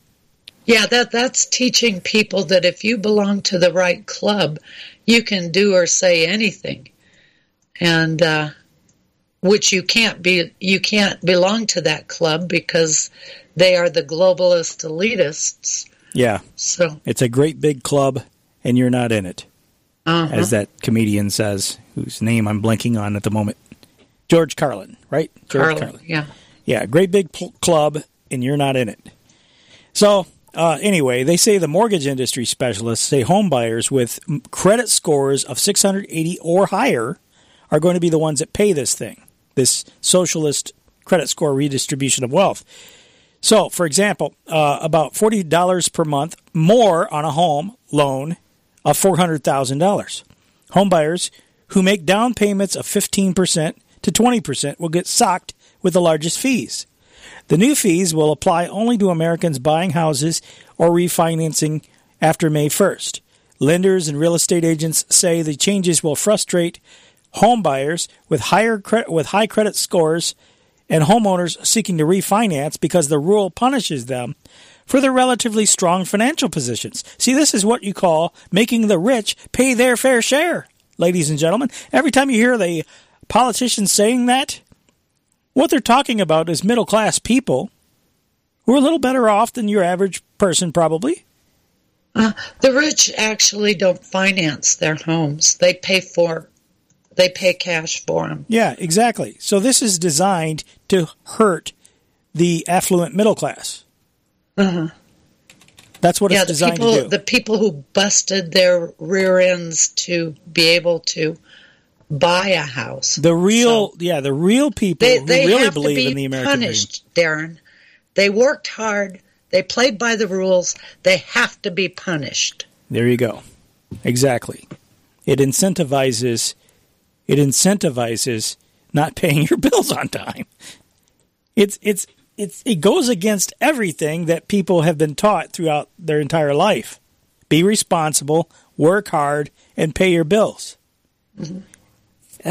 This is the unraveling of a society, folks. Yeah, it, you're right. It's the dismantling of um, a, what I would call a moral society. Absolutely. A moral society treats people fairly across the board. but you know they they they feign fairness. They feign fairness. Uh, here we see from ESGNews.com. Okay, ESG is again environmental, social, and governance. Uh, ESG News is the leading provider of environmental, social, and governance news and business information, covering ESG news, uh, ESG events, trends, and thought leaders that are shaping today's markets and tomorrow's businesses. There is that so this esgnews.com is a is an interesting website. I encourage everybody to go there because they got a lot of information there and it's all geared to you know and I don't know if they're if they're for it or against it. I don't know what their position is on it, but the fact that they report it uh, means that they're tuned into it in one way or the other. And they're talking about Kamala Harris visiting Florida uh, Miami specifically, announcing $562 million climate investment on the same day, by the way, that Biden made his social justice thing that we uh, were talking about a little, a little bit earlier. Um, and so there's there's that, and and there's other things as well, which we'll get to. But we got a call on the line, so let's go ahead and take the caller. Uh, this is uh, Kerrville, Texas. Let's go ahead and take the call. Hello, caller. You're on the air. Go ahead, please. Oh, hey, thanks, Darren. Thanks, Vicky. You guys are a breath of fresh air. But uh, Thank you. I, I'm just wondering, what is all this about? I mean, we keep doing this. I my phone call, it's not going to mean nothing. Your your radio broadcast it doesn't mean anything. We we've called people to arms left and right uh, on radio shows that people call into. We're calling people left and right to arms, and we're going short of grabbing the arms and doing it. And there's a reason for that, and that's really sad too. Okay, hold, hold, hold on. I'm trying to get a grasp on what you're you're talking about. What do you mean you, we're calling them to arms? No, we're we're calling people to wake up and activate themselves with community with group with other like-minded people but that doesn't mean that doesn't imply violence or you know anything else it means No, no, no, no. civic engagement You, okay. Everybody reason. You're giving everybody reason to to grab something and go go go do something. You're giving everybody reason. We're falling short of that. That's what my point was, Dan. You mean action? Action in general. Yes, action. Yeah, yeah. Well, but we keep doing this every week, and we do it every day. And you know, there's new shows every day that we call into, and we're talking. We're doing so much talking and stuff, but nobody's actually calling to action. Nobody. There's no. There's no guy. You know, you guys have different people, and and these other radio shows have their different people. If everybody said, "Yeah, get your guns and let's go," No, I, I don't. I don't. I don't encourage people to get their guns and go. I, I in yeah, fact, I've never, I've never, I would never I encourage think- people to do that. I think that. that the feds would love people to do that. Then that way they can swoop in uh, because it's very late. The action that I think people should be involved in. You know, here's the thing. I, I don't know what's your what's your name, caller. my name's Andy. Andy. Okay. Uh, here's here's the thing about it. We have been calling for people to get active on the state and local level since Govern America has been on the air. And the problem is is that people haven't got involved on a state and local level. Much much of our issues, many of our issues could have been solved there. Now, uh, yes, the activism you're talking about, I don't know what other shows are doing. I don't listen around much. You know, we air a lot of shows on, on Govern America Radio during the week just to, because we're paying for the uh, services to support that anyway. So, you know, and I don't agree with everything we put on either. I want to make that clear. Uh, that's why we run a disclaimer in every break. I get I get some messages from people complaining about some of the broadcasts we run. I'm like, yeah, you know, I don't agree with everything either. Uh, I try to choose things to fill the time, uh, and I try to choose carefully. Uh, just because I we put a show on doesn't necessarily mean we agree with everything that's there either. Uh, but the the point is, we pick shows that have information that we think is is important information, but their conclusions and what have you. That being said, though, getting back to the point at hand, what what can we do? Uh, get active on a grassroots level. Get you know. Here's the thing: what we do here is we document. What we do here is we share documented information that people can take and prove to other people. Use that information to wake up, and then the point being is get involved on a state and local level, and you know run for precinct delegate like my daughter did. Uh, be involved in your local scene you know, uh, this is the stuff that's the only thing, the only chance that we have. But we can throw up our hands and give up. But what good would it do for future generations if we throw in the towel? You know what I'm saying? That's a valid point. That's a, no, that's a valid point. No, what I'm saying is it's almost impunitive though because we can't wake people up. I've been calling into radio shows for like the last eight and a half years. I, I hit the road flipping ten years ago, mm-hmm. And and, I, and my thing was I had my backpack, my thumb out, and my thing was to to enlighten the world. Yeah. I found out real quick that the world doesn't want to be enlightened. But but but well, I got to push back though. Doing We have awakened a lot of people. you guys are doing it though. We we we have collectively the Truth Media, the Patriot Movement. Uh, we have awakened. You know, half the country is awake now. Uh, the question is, how do we reach the other half? I don't know if it's even possible for many of these characters.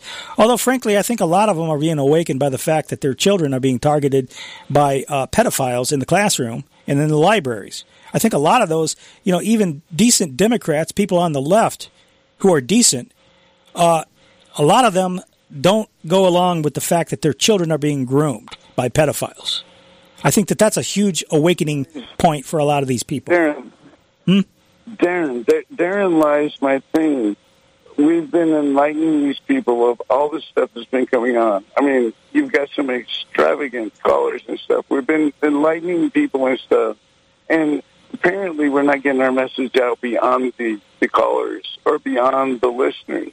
People need to really actually explore a new world and, and actually start speaking to other people and stuff. But I understand that because I've been doing this for so long. Uh, it, it's very hard to get people to understand the, the concept. And you, when you find reality, reality is a very hard place to live in because reality is not what we're living in.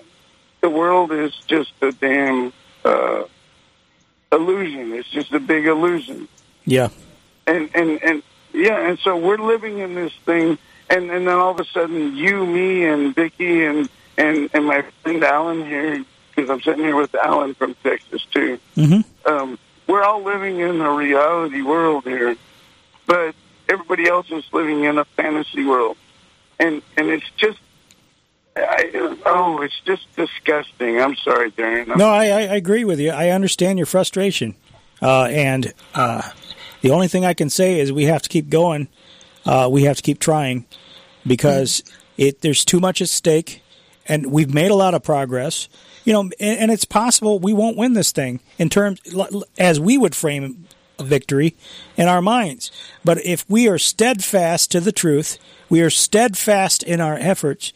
We don't waver. We continue on on principle, if nothing else. Then I, I count that as a victory as well. It's not our job to determine the outcome, Andy. That's the that's the thing you have to keep in mind. Our job is to be faithful, to be faithful, and to continue on finishing the course as best we can. And uh, when we do that, then to me that's a victory. You know, Yeah. so many battles have been won I- against I overwhelming odds. I don't have any power to change anything. All I can do is share what I learn, and I do heads down learning every day, trying to um, figure out this jigsaw puzzle that we have in front of us where we see that our country is being destroyed. It took a long time for me to say that we are um, living through a communist revolution.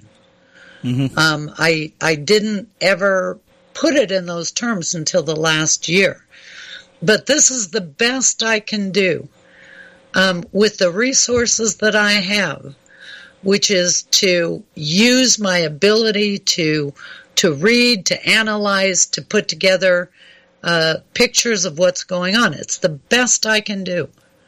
Yeah. And so, you know, uh, other people have to do the best that they can do. And I think if we all do that, we will save our country. But if people just listen to us and say, well, yeah, okay, now what are you, what am I gonna, what are you gonna do about it? Meaning me. Well, I'm not gonna do anything because I can't. I don't have the resources. All I have is my voice and my mind. Yeah, well, we've all a lot of us have spent ourselves, uh, you know, almost broke working on this project. Oh, But and it, I'll give you, a, I'll give you the final say there, Andy. Yeah, uh, appreciate that, Darren. No, you know, uh, Vicky is right there. Uh, straight up, you can only do what you can do, but it's sad that we have to have some opposition to something. I mean, life is just complicated as is all get up, and then next thing you know, we have to get people like you guys to decipher it so that we can listen to it, and then we don't have the audience. The the the, the, the biggest part of our audience is what could change the entire world, but we can't get that audience. We only have the people who are listening now. We have everybody who wants to hear this stuff. And then what what the problem is, this is what I would say to everybody. You need to expand Govern America, RBN, all these different radio stations that are talking the truth or close to it. I don't care if you can do an Alex Jones. It doesn't matter. Get some sort of truth in your mind and get your mind set on the right spot. But we can't get these people to do this, and that's the majority of the people, and that's how we have to. We're we're a min- we're, we're a minority. The, the, the people that listen to your radio show, to all these radio shows, the, the people want nice knowledge. Yeah. My- Well, okay. I, I'm gonna I'm gonna move on, but I appreciate the call. Thank you very much. Uh, and I, the only, yeah, blessings to you. The only thing I would uh, say to that is, historically, you haven't needed that many people to have success. in things that you want to do for good. It hasn't taken very many people. And we have, to say that we have half the country uh, at least aware that there's something wrong and looking at various videos and, and what have you, platforms that have uh, arisen in answer to the censorship on YouTube and you know other platforms that censor, Facebook. You know, uh, you, you got Gab, you got Rumble, you've got Odysee, you got a lot of different platforms that have popped up now in answer to the censorship. You got people having solutions. You know, there's a lot to be optimistic about. Yeah, there's a lot to be worried or concerned about as well. And we outline a lot of that on this show. But there's also a lot of reason to be optimistic as well. Uh, and it hasn't taken very many people historically to do good things. And, and, as a matter of fact, you know, I'm I'm really encouraged, by the way, by this groundswell of people who are who are now realizing the importance of being involved on a grassroots level. There are so many people that have flooded in on a precinct level and on a state level to po- politics locally that are good people that want to right the ship. That's the kind of stuff it's going to take. It just takes time to affect it. And unfortunately, we're dangerously running out of time. And in more ways than one, because we're almost out of this hour already. but uh, hey, now's not the time to get discouraged. Keep your chin up. You know, and I'm not trying to be a Pollyanna here and say things are good. Yeah, things are pretty bad. But uh, we have to continue to be faithful and push forward because the enemy is. They're not going to back down. They're not going to give up. Nor can we. That's a good point. Yeah, if we quit, the enemy's still going to keep going and it'll get worse. Amen. So we have to come up with solutions and hold those damn Republicans' feet to the fire. That's what we need to do. Hold their feet to the fire. Make them work for you. Expose them when they don't. They are your biggest enemies. Right. The ones that are pretending to be your up. friends. All right, we're out of this hour. We're going to take the top of the hour break. We'll hit the ground running again in hour number three. Stay with us. We'll be back. Are you retired like me and you just found out you owe the IRS a ton of money? Well, what would your life be like if they took your retirement savings away from you? They can do it and your property. If you owe the IRS back taxes or you haven't filed in a while, the tax relief line is here to help you. They can stop the IRS from taking your retirement savings. If you qualify, you could have your tax bill reduced to zero. That's right. If you're retired and you owe the IRS a lot in back taxes, taxes, you could have your entire tax bill reduced to zero due. The IRS has now hired thousands of new employees, so they're ready to come after you. Don't let them take your retirement savings or property. Make this free call now. 800 590 4933. 800 590 4933. 800 590 4933. That's 800 590 4933. No offense, but are you a little fat when you look in the mirror? How would you like to learn the secrets to lose three to five pounds a week easily without joining the gym or going through any crazy diets? It's called Body Sculpt by Med Diet. For the last two decades, we've been helping people just like you that have pounds they want to shed. We've helped millions of people lose thousands and thousands of pounds over the years. And now it's your turn. Learn the secrets of how to lose weight with one simple phone call. You'll see an amazing difference in a matter of days. Don't believe us? We'll offer you a money back guarantee. If you're ready to start losing weight right now, call right now to learn more about your risk free order to Body Sculpt. Call for your risk free offer 800 784 1942. 800 784 1942. 800 784 1942. That's 800 784 1942.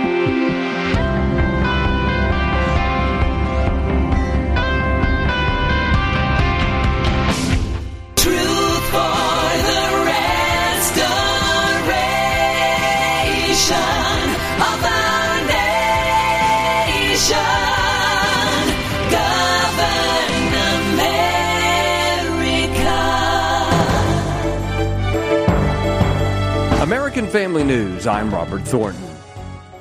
Hunter Biden's lawyers will meet with Department of Justice officials, including a Delaware U.S. attorney next week, according to two federal law enforcement officials familiar with the matter, and as reported by Fox News. The meeting was requested by Biden's attorneys weeks ago and has nothing to do with the current revelations of a whistleblower, Fox News was told. Hunter Biden was being investigated for two misdemeanor tax filing charges, a felony tax evasion charge, and a false statement charge over a gun purchase, Fox News was told. Florida Governor Ron DeSantis is having a hard time matching former President Trump in terms of voter support and political endorsements for the Republican presidential nomination. Here's Fox's Chad Pergram. Ron DeSantis once led former President Trump, but now Trump is thumping a prospective field of 12 GOP contenders. A Wall Street Journal poll of 600 likely GOP primary voters shows the former president at 48%, DeSantis 24%. Republicans kept Trump at arm's length in 2016, but not now. Former President Trump secured the endorsements of 59 House and Senate members, 10 from Florida.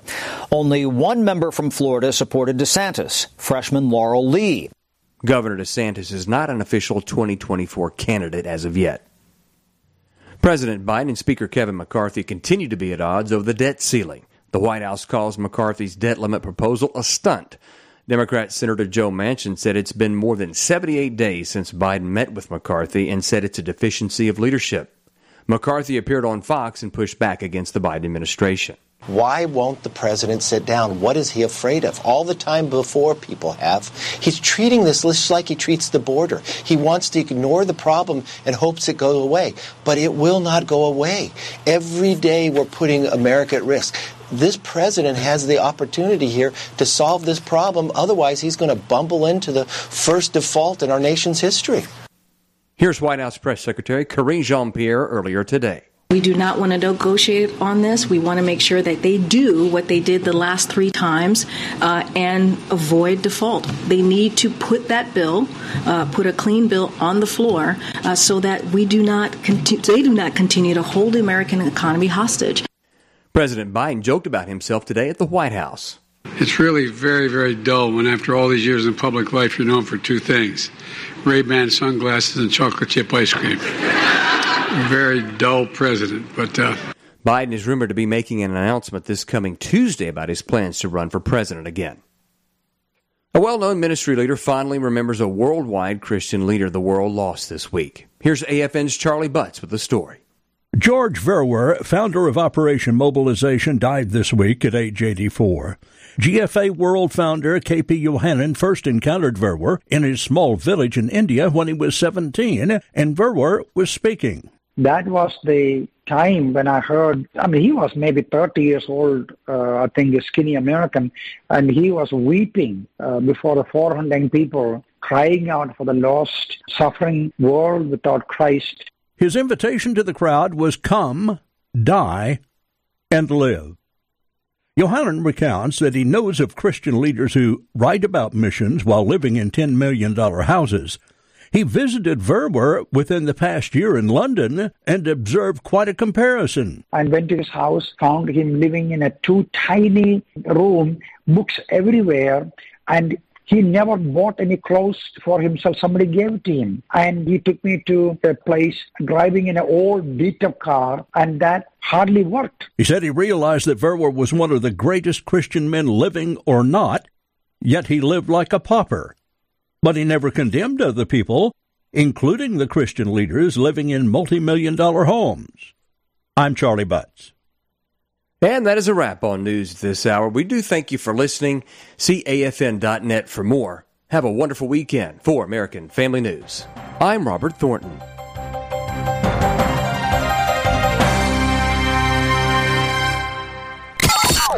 We have before us the opportunity to forge for ourselves and for future generations a new world order. New world order. New world order. This is a moment to seize. The kaleidoscope has been shaken. The pieces are in flux. Soon they will settle again. Before they do, let us reorder this world around us. A new world order. A world where the United Nations is poised to fulfill the historic vision of its founders. Nevertheless, the United States is in a key position to shape this so that the problem of the Bush presidency will be the emergence of a new international order. The first decade of the 21st century, that out of what is will be seen as the greatest restructuring of the global economy, greatest restructuring of the global economy, greatest restructuring of the global economy, a new world order was created. Documenting the crisis of our republic. The very word secrecy is repugnant in a free and open society. And we are, as a people, inherently and historically opposed to secret societies, to secret oaths, and to secret proceedings. Waging war on the New World Order. The councils of government. We must guard against the acquisition of unwarranted influence, whether sought or unsought, by the military industrial complex. This is Govern America with Darren Weeks and Vicky Davis. From FEMA Regions 5 and 10, this is the third and final hour of Govern America. Vicky Davis, Darren Weeks, and you. Glad to have you with us, ladies and gentlemen. It continues to be the 22nd of April, 2023, Earth Day. And uh, they're going to be talking a lot about climate change on the news, I'm sure, as they use every opportunity to uh, push this agenda of carbon, you know, decarbonization. And what's the biggest carbon form? It, it's the human population, of course. You're you're always the ones that are targeted, you know. But uh, this ESGNews.com website is something that probably needs to be looked at, uh, as there are many stories on this website, and uh, we'll go through some of them. But first, uh, you know, I wanted to point out that uh, you know how all the uh, water restrictions out west, Vicky, that they've been having in recent years due to water shortages. Yeah, alleged water shortages. Yeah, which which apparently they're continuing with the water restrictions. It looks like, uh, but you know the snowpack has been huge this past winter, and the melt off is huge, and so Lake Powell, Lake Mead, which have been historically low uh, in recent days, uh, now it's it's it's coming back. You know, supposedly this isn't supposed to happen. This isn't supposed to happen, but it's coming back. More water is being sent to Lake Mead. The Bureau of Reclamation releasing a two year study which shows above average snowpack levels in the upper Colorado River Basin. Supposedly, the lake will rise some 33 feet higher than expected. We certainly need it. Now, the government is saying it wants to increase the amount released from Lake Powell by about 35% this year. Now, of course, it's going to take a little time for it to, uh, you know, get back to where it really should be. Uh, but that's just a step in the right direction. Are they going to, um, are they going to reverse the water restrictions? Because uh, that, probably not. You know, I, I'm looking at an article from April 11th, and it says U.S. presents proposals for major water cuts on the Colorado River. Well, that doesn't sound like they're going in the right direction. You know, and then in the meantime, you've got uh, Zero Hedge California meets 100% of water requests for the first time since 2006. So apparently, things are going in the right direction. Doesn't sound like uh, doesn't sound like too much. You know, folks. Here's the thing: climate change. It's all a cycle. All these things go in cycles, and uh, they never factor in normal cycles into all of this stuff. You know, and I come back to you know, we're giving all this money around the world to other countries when we could be building infrastructure to mitigate these problems when they occur. The cycles when dry spells occur naturally. You know, and, and I uh, I came across I, I went and dug, did some digging last week, and because uh, because I, I referenced this, and I just want to point this out to people again. Libya, Muammar Gaddafi, before before the State Department came, they saw he died, as Hillary Clinton said. Uh, Libya's Muammar Gaddafi invested a lot of money in, you know, the uh, water project in Libya, and uh, I mean, a twenty billion dollar uh, project. They spent a lot of money for this, and uh, this was reported. There's an article in the Christian Science Monitor In the in the middle of the Libyan desert, scorched yellow sands, rows of green grapes dangle off vines, almond trees blossom in neat lines, and pear tree orchards stretch into the distance. This is in the middle of the desert. Libya is one of the driest countries on earth, bereft of rivers, lakes, and rain, but here the desert is blooming. In the Middle East and North Africa, the quest to turn thousands of miles of desert into arable land has taken a back seat to containing an impeding water shortage. While many countries in the region bicker over water rights, Libya has taken it upon itself to change its typography, turning sand into soil. The project was called the Great Man Made River, which its leader, Muammar Gaddafi's ambitious answer to the country's water problems irrigates Libya's large desert farms. The 2,333 mile network of pipes ferry water from four major underground aquifers in southern Libya to the northern population centers. Wells punctuate the water's path, allowing farmers to utilize the water network in their fields. The Libyan government says the 26 year project, which cost $19.58 billion, and it said at the time it was nearing completion. I I don't know you know, did the State Department destroy it? Is it still going on? I don't know. But that article was from 2010, August of 2010. And I won't read the whole thing. It's it's it's pretty interesting though. Uh, there's another website I found which talks more in detail about it, water-technology.net, and uh, I'll put all of that in the show notes. The, my point in bringing that up though is that there are real solutions to all of these issues real solutions. And we're spending all this money around the world while these are technologies that could be implemented here for the benefit of the American people. You know, we can desalinize water on the coasts, pipeline them to where they need. Look, if he can do it in the middle of the desert, you mean to tell me we can't do it here? Yeah, I think his uh, I think his real crime was that he was using the water to grow food. If he had been uh, growing corn for ethanol or something like that, I bet he would have been okay. Okay, but you know, they uh, these uh, communists at the world level, they want to get everybody down to a starvation diet. Right. You know. Yeah. Absolutely. Minimal meat, um, minimal milk, mi- minimal uh, they they just it's a war against people, mm-hmm. and uh, food feeds people. So, you know, it's a war on farmers and ranchers. Yeah, anonymous twenty one seventy three in the chat room says uh, he was a visionary with a water project. I, I totally agree. I totally agree, and and obviously he has uh, had a lot of smarts to, to be able to even think of that and come up with some idea of uh, you know I'm sure he had a team of people working on it with him, but we're, we're, we're always led to believe that all of these people in these other countries are just a bunch of barbarians and animals, and you know uh, they do they always dehumanize the enemy. Yeah, well, yeah, Muammar Gaddafi, uh, he didn't hire one of those global consultants, you know, to get him dressed up in a suit and looking really sharp and uh, saying the right words, the the right magic incantations to pacify the uh, global communists. Apparently, he wasn't as good enough uh, good enough user of all the, uh, the phraseology that the UN likes.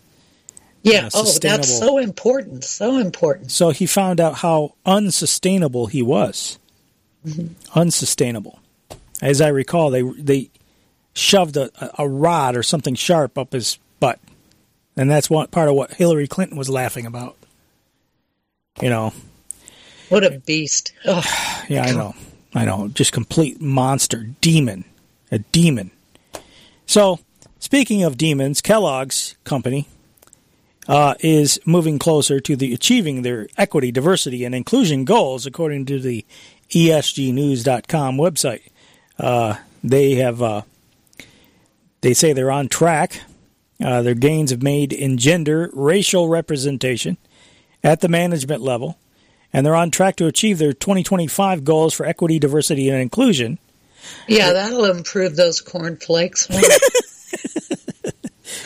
Yeah, well, uh, you know, we don't buy Kellogg products in our house anymore. Uh, but, uh, you know, they're, uh, you know, there more diversity in management roles. So, in other words, what Kellogg's is saying by promoting all of this, and, and, and by the way, they have a website given just to this subject, by the way, betterdays.kelloggcompany.com. Betterdays.kelloggcompany.com. Uh, it's uh, slash equity hyphen diversity hyphen inclusion is the specific page for the what they call ED&I, which is just a misspelled die, right? By by the way, uh, they say creating a place at the table for everyone to create better days for three billion people. Yeah, you know what? I, I don't really think I want the corporations that I buy their products, I don't think I want them engaged in social issues. That's not their place. But this is the hallmark of ESG. This is why they're doing this. They're, they're, the uh, ESG scores environmental, social, and governance. And the whole point is is that they all need to be able to have good ESG scores so they can virtue signal and so that they can participate in society. And as we were talking about last week with the corporate equality index, that's just another part of it all. And that, of course, is funded by the Human Rights Campaign, uh, which is a George Soros funded operation. If you want is that more, Human Rights Foundation Campaign Foundation? Uh, I was just looking at them. Yeah, they're. Uh, I don't. I'm sure they're probably a public-private partnership, and uh, Human Rights Campaign is what it's called. Mm-hmm.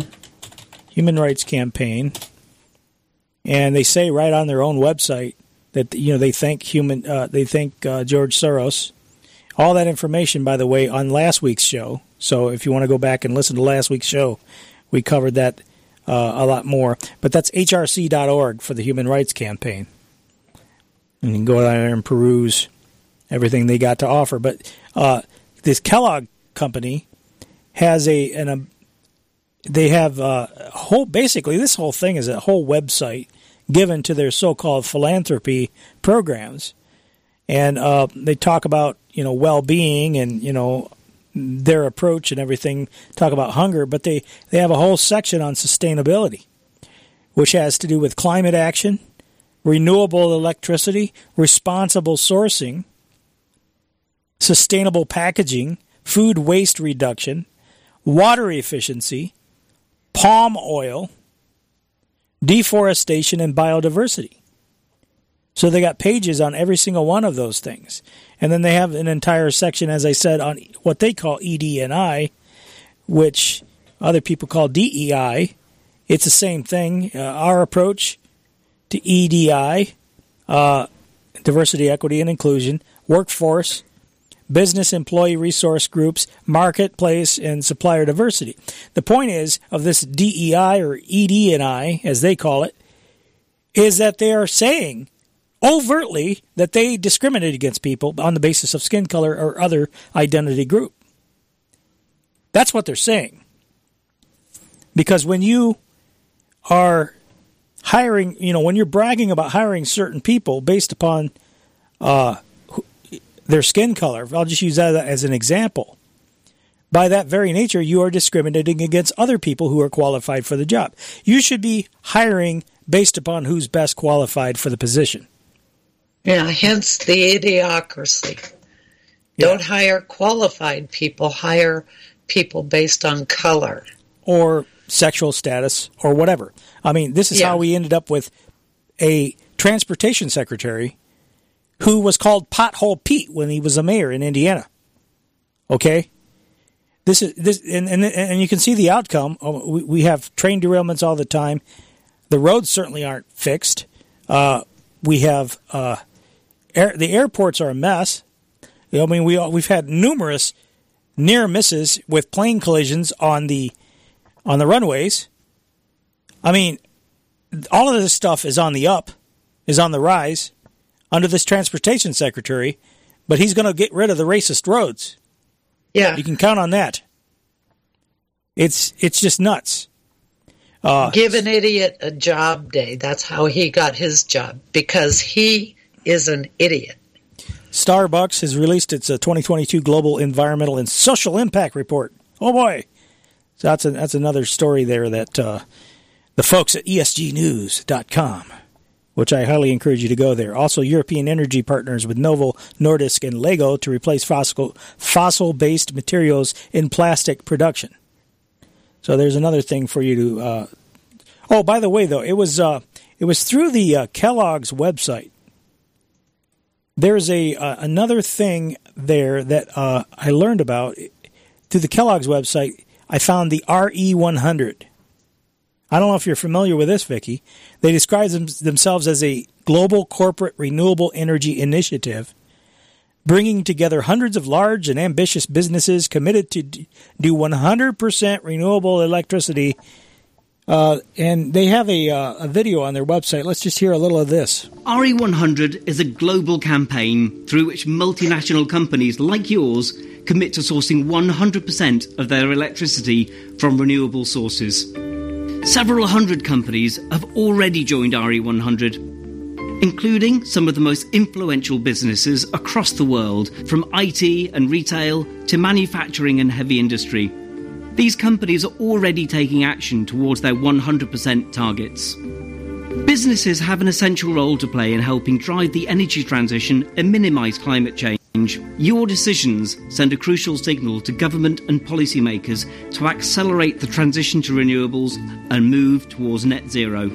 Being part of the RE100 initiative, we can get the global insights on renewable electricity necessary to push our activities forward. By joining RE100, your voice is amplified alongside hundreds of our other members, calling on governments and regulators to reduce the barriers to entry for renewables. We present a win win message to policymakers and businesses that low cost renewable electricity makes business sense as well as environmental sense. Our message is being heard by policymakers across the world, and RE100 is now a byword for renewable energy in the Asia Pacific markets, especially Japan and in South Korea, where a number of laws are named after RE100. Joining RE100 is also good for your brand, providing credibility and transparency to your commitment through annual reporting, which ensures that all members are held to a common standard. Our members are also given the opportunity to learn from one another to improve efficiencies, foster collaboration, and gain local market insight as we strive towards our common goal.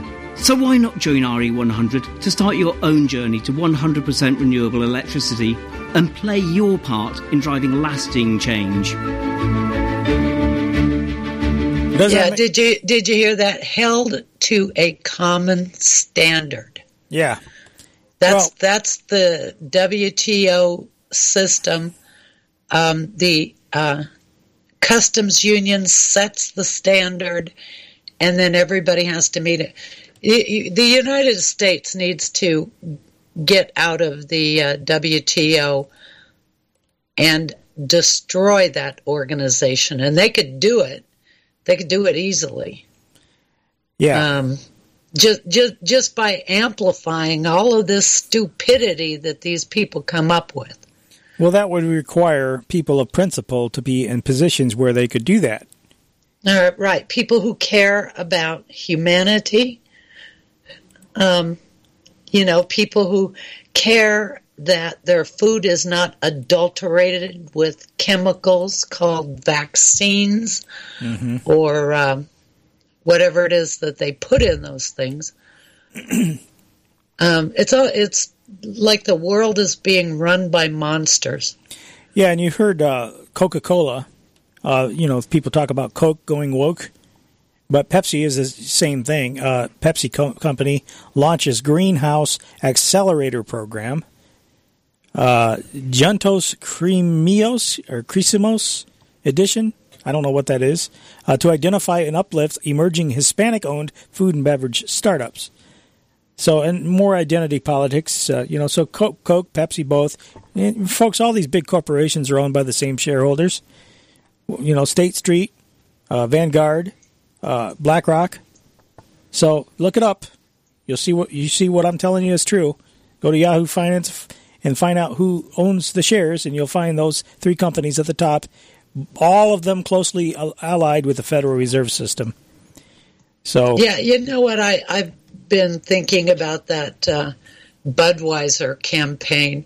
You know, back oh I don't know maybe ten years ago or so, I was watching businesses much more closely, and there was a consulting firm called McKinsey. And it seemed like every corporation that I was looking at that was failing had a CEO that was a McKinsey consultant and I started calling them Terminator CEOs. But what I what I was thinking about, what occurred to me, was that um, by this uh, campaign of Budweiser, what they're really doing is stealing shareholder value of Yes. the corporation. absolutely, I think because it didn't, didn't really take a whole lot of brain power to figure out that if you're going to put a bunch of lavender loafer people advertising your beer, you, you because beer drinkers generally are, you know, like men's men. They're not. They're not the light and the loafer type. The the um, uh, guys that are more effeminate, they generally drink wine. Mm. And so, you know, it, it just seems to me that it is a way of theft. And also, did you hear that uh, Anheuser-Busch is no longer the family-owned Anheuser-Busch Corporation? They're owned by a multinational called uh, Incel or In In something or other Hmm. No, I it's a, heard that. a multinational corporation. So they destroy an American corporation, and what does that do? Opens up the market for for whatever their real product is. I did hear the uh, whoever the executive or person making the decision about this Mulvery Mulverini or whatever the heck that you know trainee's name was that did all this stuff with with uh, Bud Light. Uh, I, I did hear that that person has taken now a, a leave of absence, is how they put it. yeah. Well, the thing is, though, that um, the, they uh, the damage is done. It doesn't matter what they do Yes. with her. That and any real businessman would have known what who their market is, mm-hmm. and they would have known that that would would fail. That that campaign would fail. We're living in the I, era. I, I, I don't buy that they allowed some airheaded bimbo to come up with the airy fairy uh, We- we- commercial. hold- hold on, we got the break. And they didn't know what was going to happen. We'll be back. But are you a little fat when you look in the mirror? How would you like to learn the secrets to lose three to five pounds a week easily without joining the gym or going through any crazy diets? It's called Body Sculpt by Med Diet. For the last two decades, we've been helping people just like you that have pounds they want to shed. We've helped millions of people lose thousands and thousands of pounds over the years. And now it's your turn. Learn the secrets of how to lose weight with one simple phone call. You'll see an amazing difference in a matter of days. Don't believe us? We'll offer you a money back guarantee. If you're ready to start losing weight right now, call right now to learn more about your risk free order to Body Sculpt. Call for your risk free offer. 800 784 1942. 800 784 1942. 800 784 1942. That's 800 784 1942. Are you retired like me and you just found out you owe the IRS a ton of money? Well, what would your life be like if they took your retirement savings away from you? They can do it and your property. If you owe the IRS back taxes or you haven't filed in a while, the tax relief line is here to help you. They can stop the IRS from taking your retirement savings. If you qualify, you could have your tax bill reduced to zero. That's right. If you're retired and you owe the IRS a lot in back taxes, you could have your entire tax bill reduced to zero due. The IRS has now hired thousands of new employees, so they're ready to come after you. Don't let them take your retirement savings or property. Make this free call now. 800 590 4933. 800 590 4933. 800 590 4933. That's 800 590 4933. Hi, I'm Stephen, a student at Hillsdale College. Here is President of Hillsdale College, Dr. Larry Arnn, on the enduring importance of federalism. Many in Washington today have grown so accustomed to centralized bureaucracy that they think of federalism as old fashioned, kind of like fife and drum music. Those who wrote the Constitution saw federalism as a vital principle of free government in a large republic. The division of power between the federal government, state governments, and local governments would serve as an important protection against tyranny. The founders also understood that while the federal government is essential for national matters like foreign policy and defense, governments closer to the people were far better suited to oversee local matters. As we see in the problems that result from centralized bureaucracy today, there's nothing out of date about the founders' argument for federalism. This Constitution Minute was brought to you by Hillsdale College. To receive a free pocket constitution and declaration, go to constitutionminute.com. Let me tell you a story about Bill. Bill was a normal guy in his 50s. He had back surgery about two years ago. Bill was in a lot of pain. He dealt with his pain by taking the Percocets his doctor prescribed for him. Bill took more and more and more of them to help with the pain until one day the prescriptions weren't enough to get rid of Bill's pain. Then one day Bill found someone to help him get rid of the pain with illegal drugs he didn't need a prescription for. Fast forward to today. Bill lost his job and his family. The only thing he does have is his drug dealer. If you know Bill's story and you don't want to end up like Bill, call the Detox and Treatment Helpline right now to get away and get treatment. 800 360 0314. 800 360 0314. 800 360 0314. That's 800 360 0314. Where the spooks go to find out what's really going on. This is Govern America.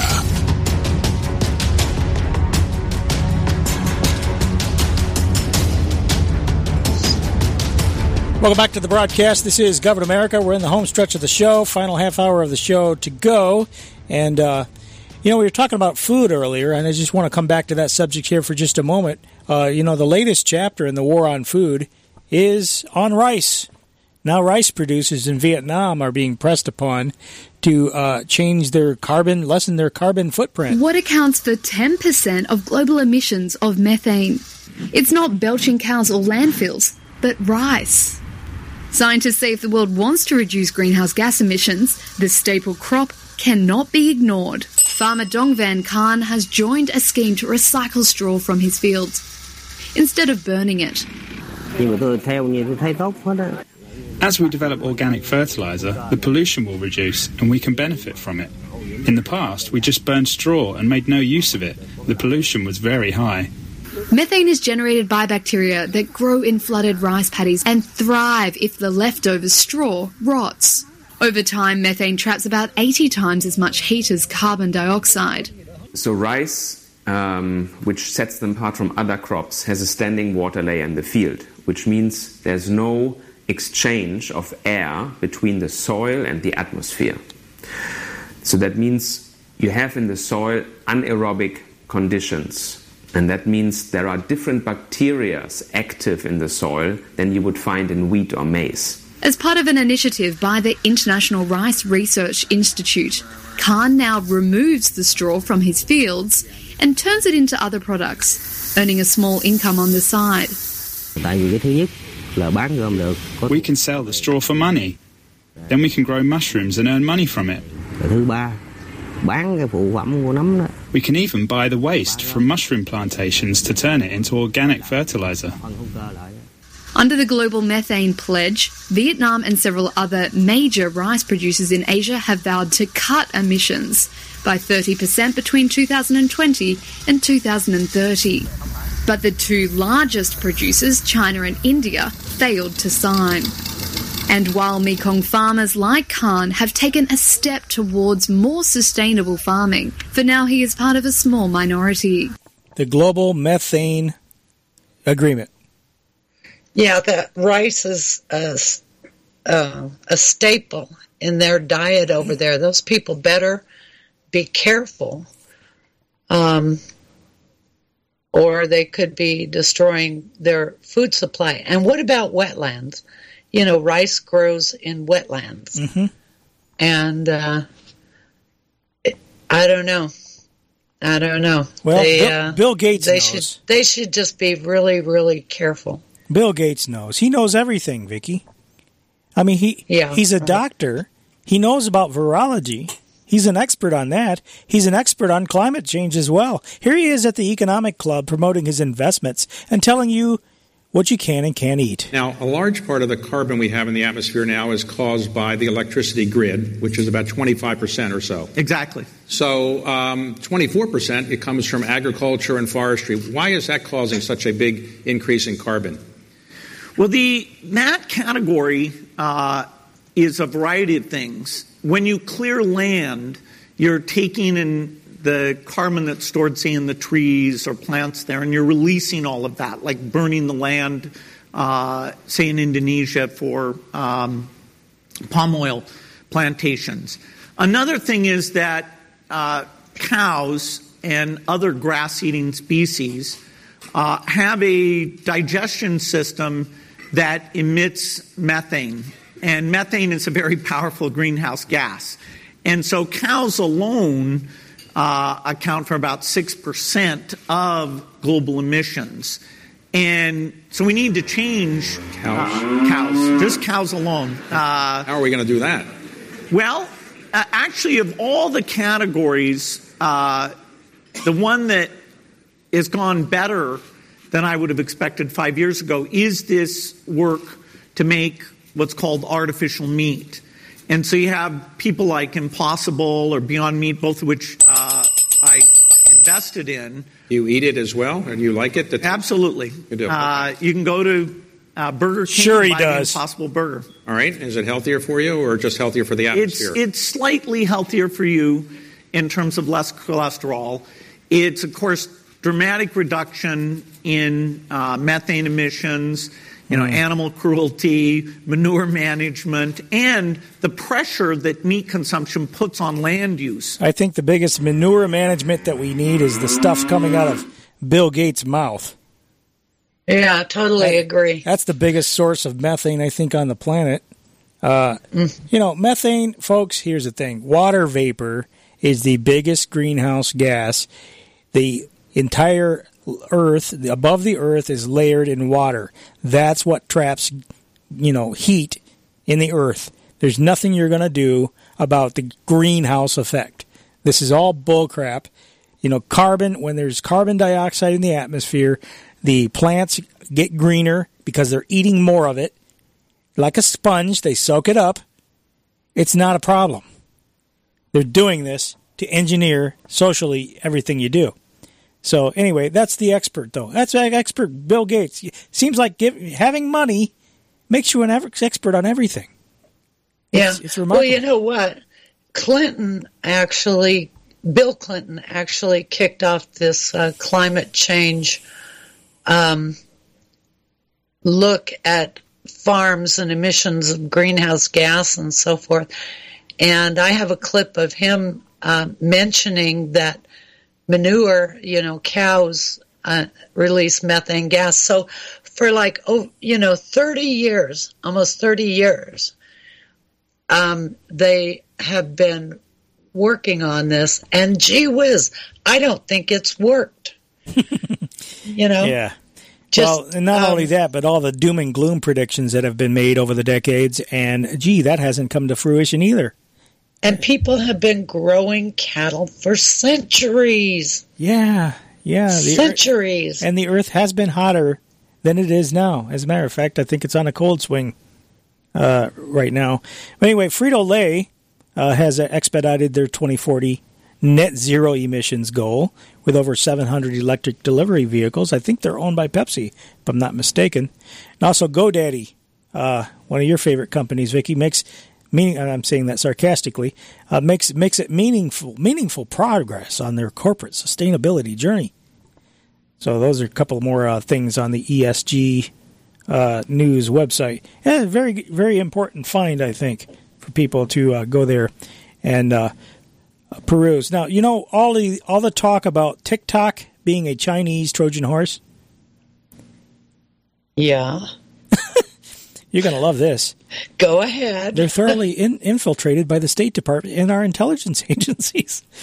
the, basically, uh, the State Department is essentially running TikTok. Uh, there Well, was a big write up on this on me one iota. uh, in Mint Press uh, News, Alan MacLeod writes Amid a national hysteria claiming the popular video sharing app is a Chinese Trojan horse, a Mint Press News investigation has found dozens of ex U.S. State Department officials working in key positions at TikTok. Many more individuals with backgrounds in the FBI, the CIA, and other departments of the national security state also hold influential, influential posts at the social media giant, affecting the content that over 1 billion users see. While American politicians demand the app be banned on national security grounds, try to force through an internet surveillance act that would turn the country into the into an Orwellian state, make clueless statements about how TikTok is a da- is dangerous because it connects to your Wi-Fi, it is possible that TikTok is already much closer to Washington than it is to Beijing. And they go into some detail about this, uh, including they talk about Ryan Walsh. Uh, they got his actual resume off of LinkedIn. I think is I think is where they got it from. And yeah, he's he's got like escalation management lead, U.S. trust and safety position at TikTok from 2022 to the present. And uh, as you go down, uh, he used to work for the website Storyful, uh, which is another platform. And, and then you go down a little further, and he spent five years working at the U.S. State Department. Now, talk about being a little odd in terms of you know strange bedfellows. How do you go from being a so-called diplomat at the State Department to working at a high-tech uh, social media firm? Well, global systems. You know, that's uh, the U.S. and and Europe signed up to uh, develop global systems, and that means, of course, that uh, China can develop apps that for us to use. People in Africa can develop apps, and um, of course, they can do it here and in Europe. So global systems. They Yeah. actually meant global systems. I, I don't think our members of Congress actually understood what they were signing up for. They talk about in here uh, Mariola Janik, a left left a long and fruitful career in the government to work for TikTok, starting out at the Bureau of Western Hemisphere Affairs. Janik Janik became a career diplomat at the State Department before moving to the Department of Homeland Security. In September, she left the government, though, to immediately take up a position of TikTok's Trust and Safety Program Manager, a job that will inevitably include removing content and reshaping algorithms. While there is no suggestion that Janik is anything other than a model employee, uh, the fact that the U.S. government agent walked into such an influential position at the social media giant should be a cause for concern. If, for instance, a high Chinese official was hired to influence what the U.S. public saw in their social media feeds, it would likely be the centerpiece of the TikTok furor currently gripping Washington. Janik is not only a former security official working on TikTok's trust and safety team, however, between 2008 and 2021, Christian Cardona enjoyed a distinguished career at the State Department, serving in Poland, Turkey, and Oman, and was in the thick of the U.S. interventionism in the Middle East. Between 2012 and 2013, he was an assistant to the U.S. ambassador in Kabul. Uh, he later left that role to become the political and military affairs manager for Iran. In the summer of 2021, he went straight from his top State Department job to become product policy manager for trust and safety at TikTok, a, a position that on paper appears he appears completely unqualified for. so it, There's goes no- on and on and we on. We should erase that word from our our dictionaries, unqualified, because it's a word that um, is no longer really meaningful Doesn't- in yeah, this doesn't society. matter. Doesn't matter. because of the whole social justice agenda. Yeah, they get they get another example. Uh, Katrina Veselineros. You know, uh, there's other examples they give, but I, I think the point uh, is is very well made and good for them for noticing this and and digging into it. So that that that article will be in the show notes. Uh, also, um, in the meantime, uh, Biden is changing the definition of lawful presence uh, to give illegals welfare. Basically, he's going to announce he's now announced his plans to change the definition of lawful presence in order for DACA recipients to receive welfare. So, you know, again, more socialist redistribution, you know, taking our money and using it against us. And, and, and by the way, Breitbart's also reporting that Bush, Obama, and Clinton, they're all teaming up to fly migrants into the United States. Well, you know what? That, a, that through, through really NGO. ticks me off because when they um, signed on to the WTO, it was free trade in goods and services, open borders for commerce. Yeah. Well, you know, the illegals are just acting in commerce. There you go. But nobody nobody really uh, talks about it in those terms because it would give away the game to the American people. Yeah a non governmental organization founded by former presidents Bill Clinton, George W. Bush, and Barack Obama. Gee, I thought they were supposed to be uh, political rivals. nope. And backed by a litany of multinational corporations, there's your ESG folks, is teaming up with the American Express Global Business Travel to fly migrants into the United States. The NGO is called Welcome US. Welcome.us.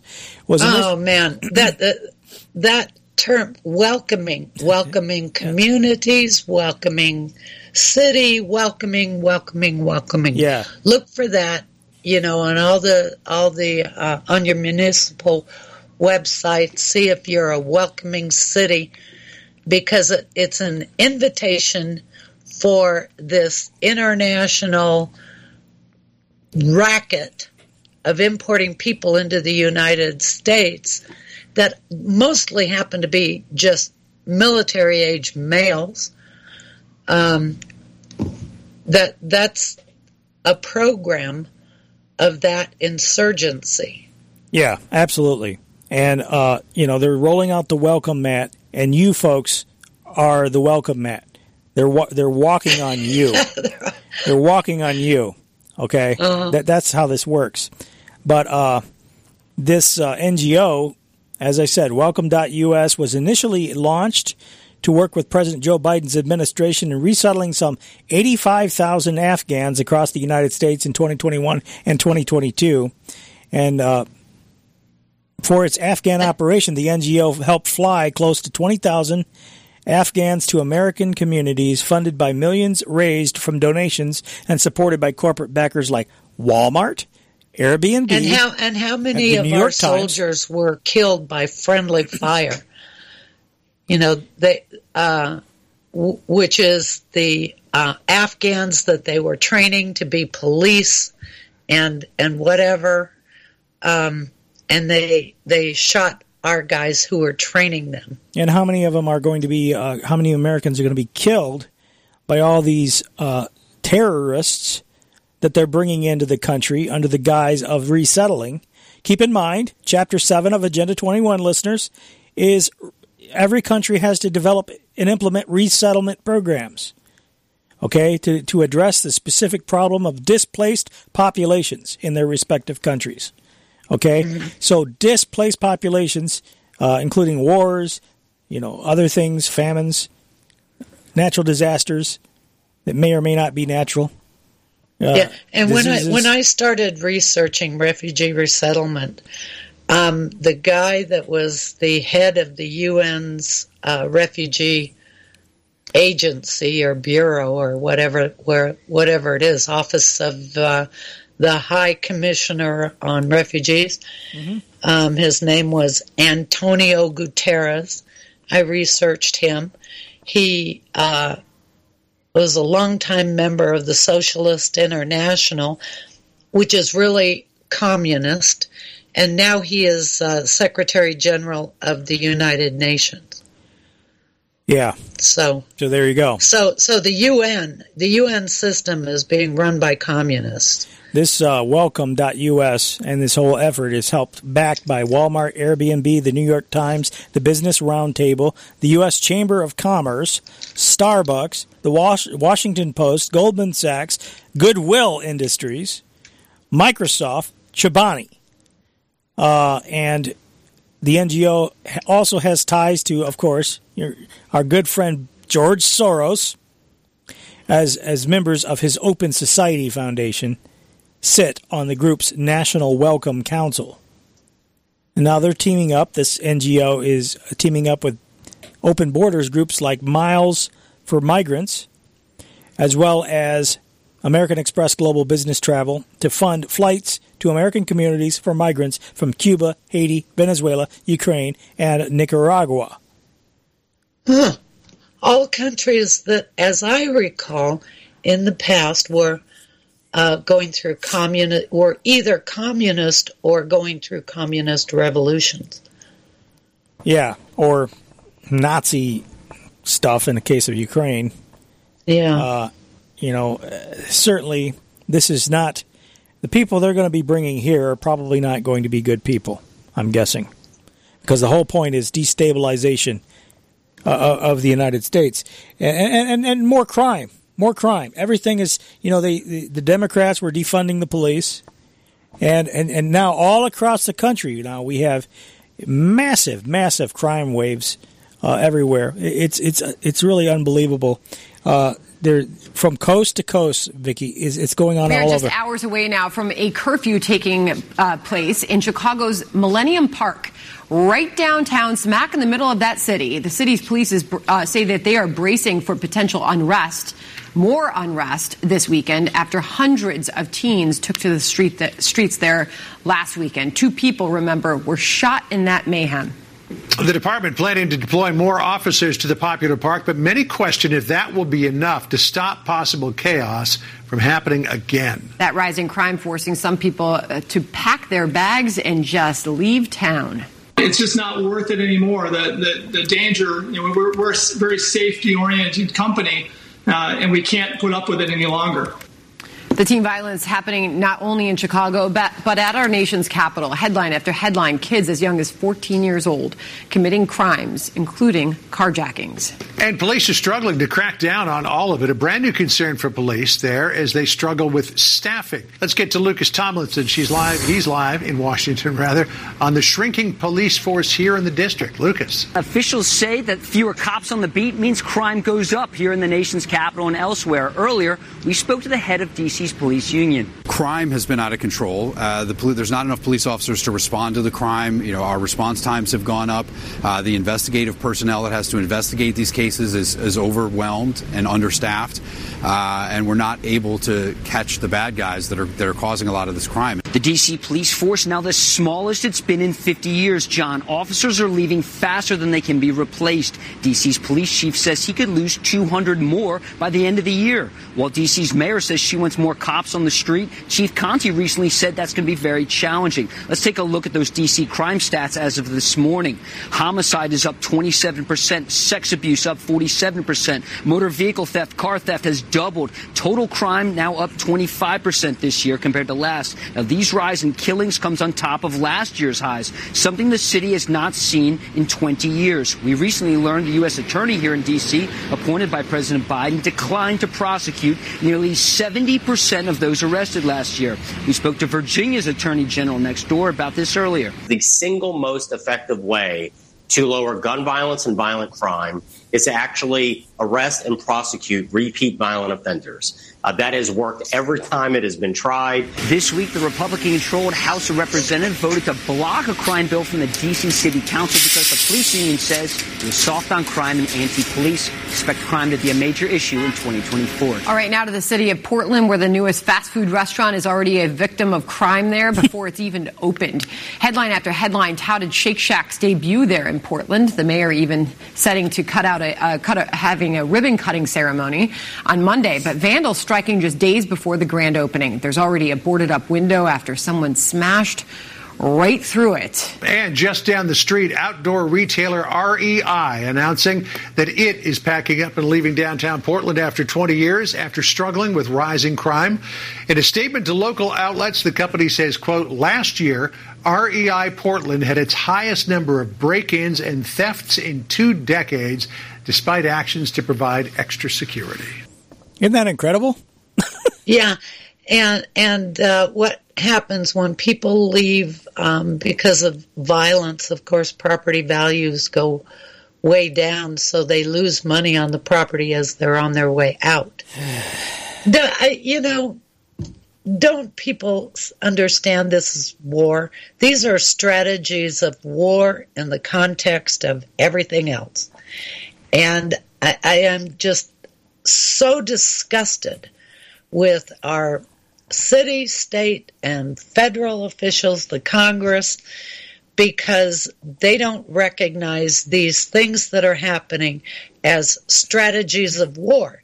But when you just, you know, go down the list, tick them off, you know, it's too many to be a coincidence. Yeah. Uh, you know, and what that guy said, uh, policing works. Huh. What do you know? yeah. Who would have figured that out? Yeah, what a revelation. In the waning moments of the broadcast, I just wanted to uh, mention also that uh, Fox News has uh, reached a settlement with Dominion, the election company, uh, for seven hundred seventy-seven or seven hundred eighty-seven million five hundred thousand dollars. So it's seven eighty-seven point five million dollars. Uh, so, you know, the, the message is clear. It's not okay to raise questions about elections and election systems. You know, all of these election companies should be forced to open up their products to public scrutiny if you're going to have election systems in the first place. I, I'm all in favor of going back to paper ballots myself.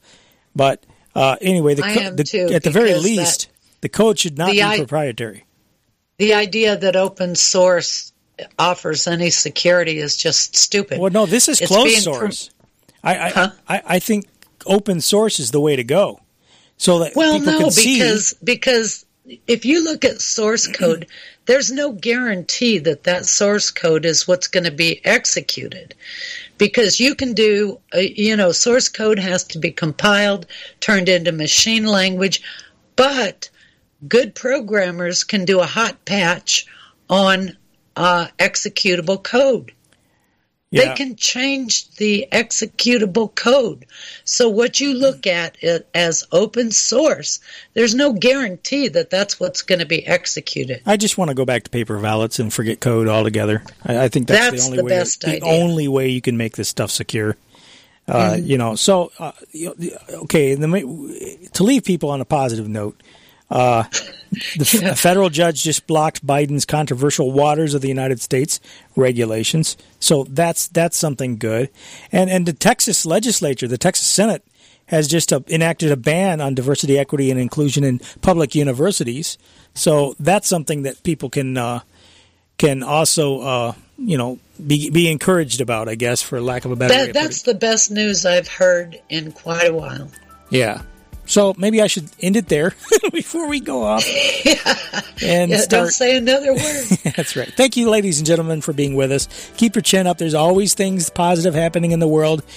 We're put here for a reason. You know, this is a this life is a testing ground. It's something for us to get through. Like my like my grandma, my late grandma used to say, we have to endure it to the end. You know, and and that's what we're doing here every day on Govern America, and every day in America is enduring to the end, pushing forward to the other side, uh, and doing what we can to make a difference while we're here. And I think that's the way to go. Thank you, Vicky. As always, appreciate everything you do. Uh, thank you, Thank listeners, Darren. for Thank being with you. us every every week. We love you, and we hope you'll join us back here next week. Same time, same outlet. Pray for this republic. Do what you can to restore it. God bless each and every one of you. We'll talk soon. Bye bye.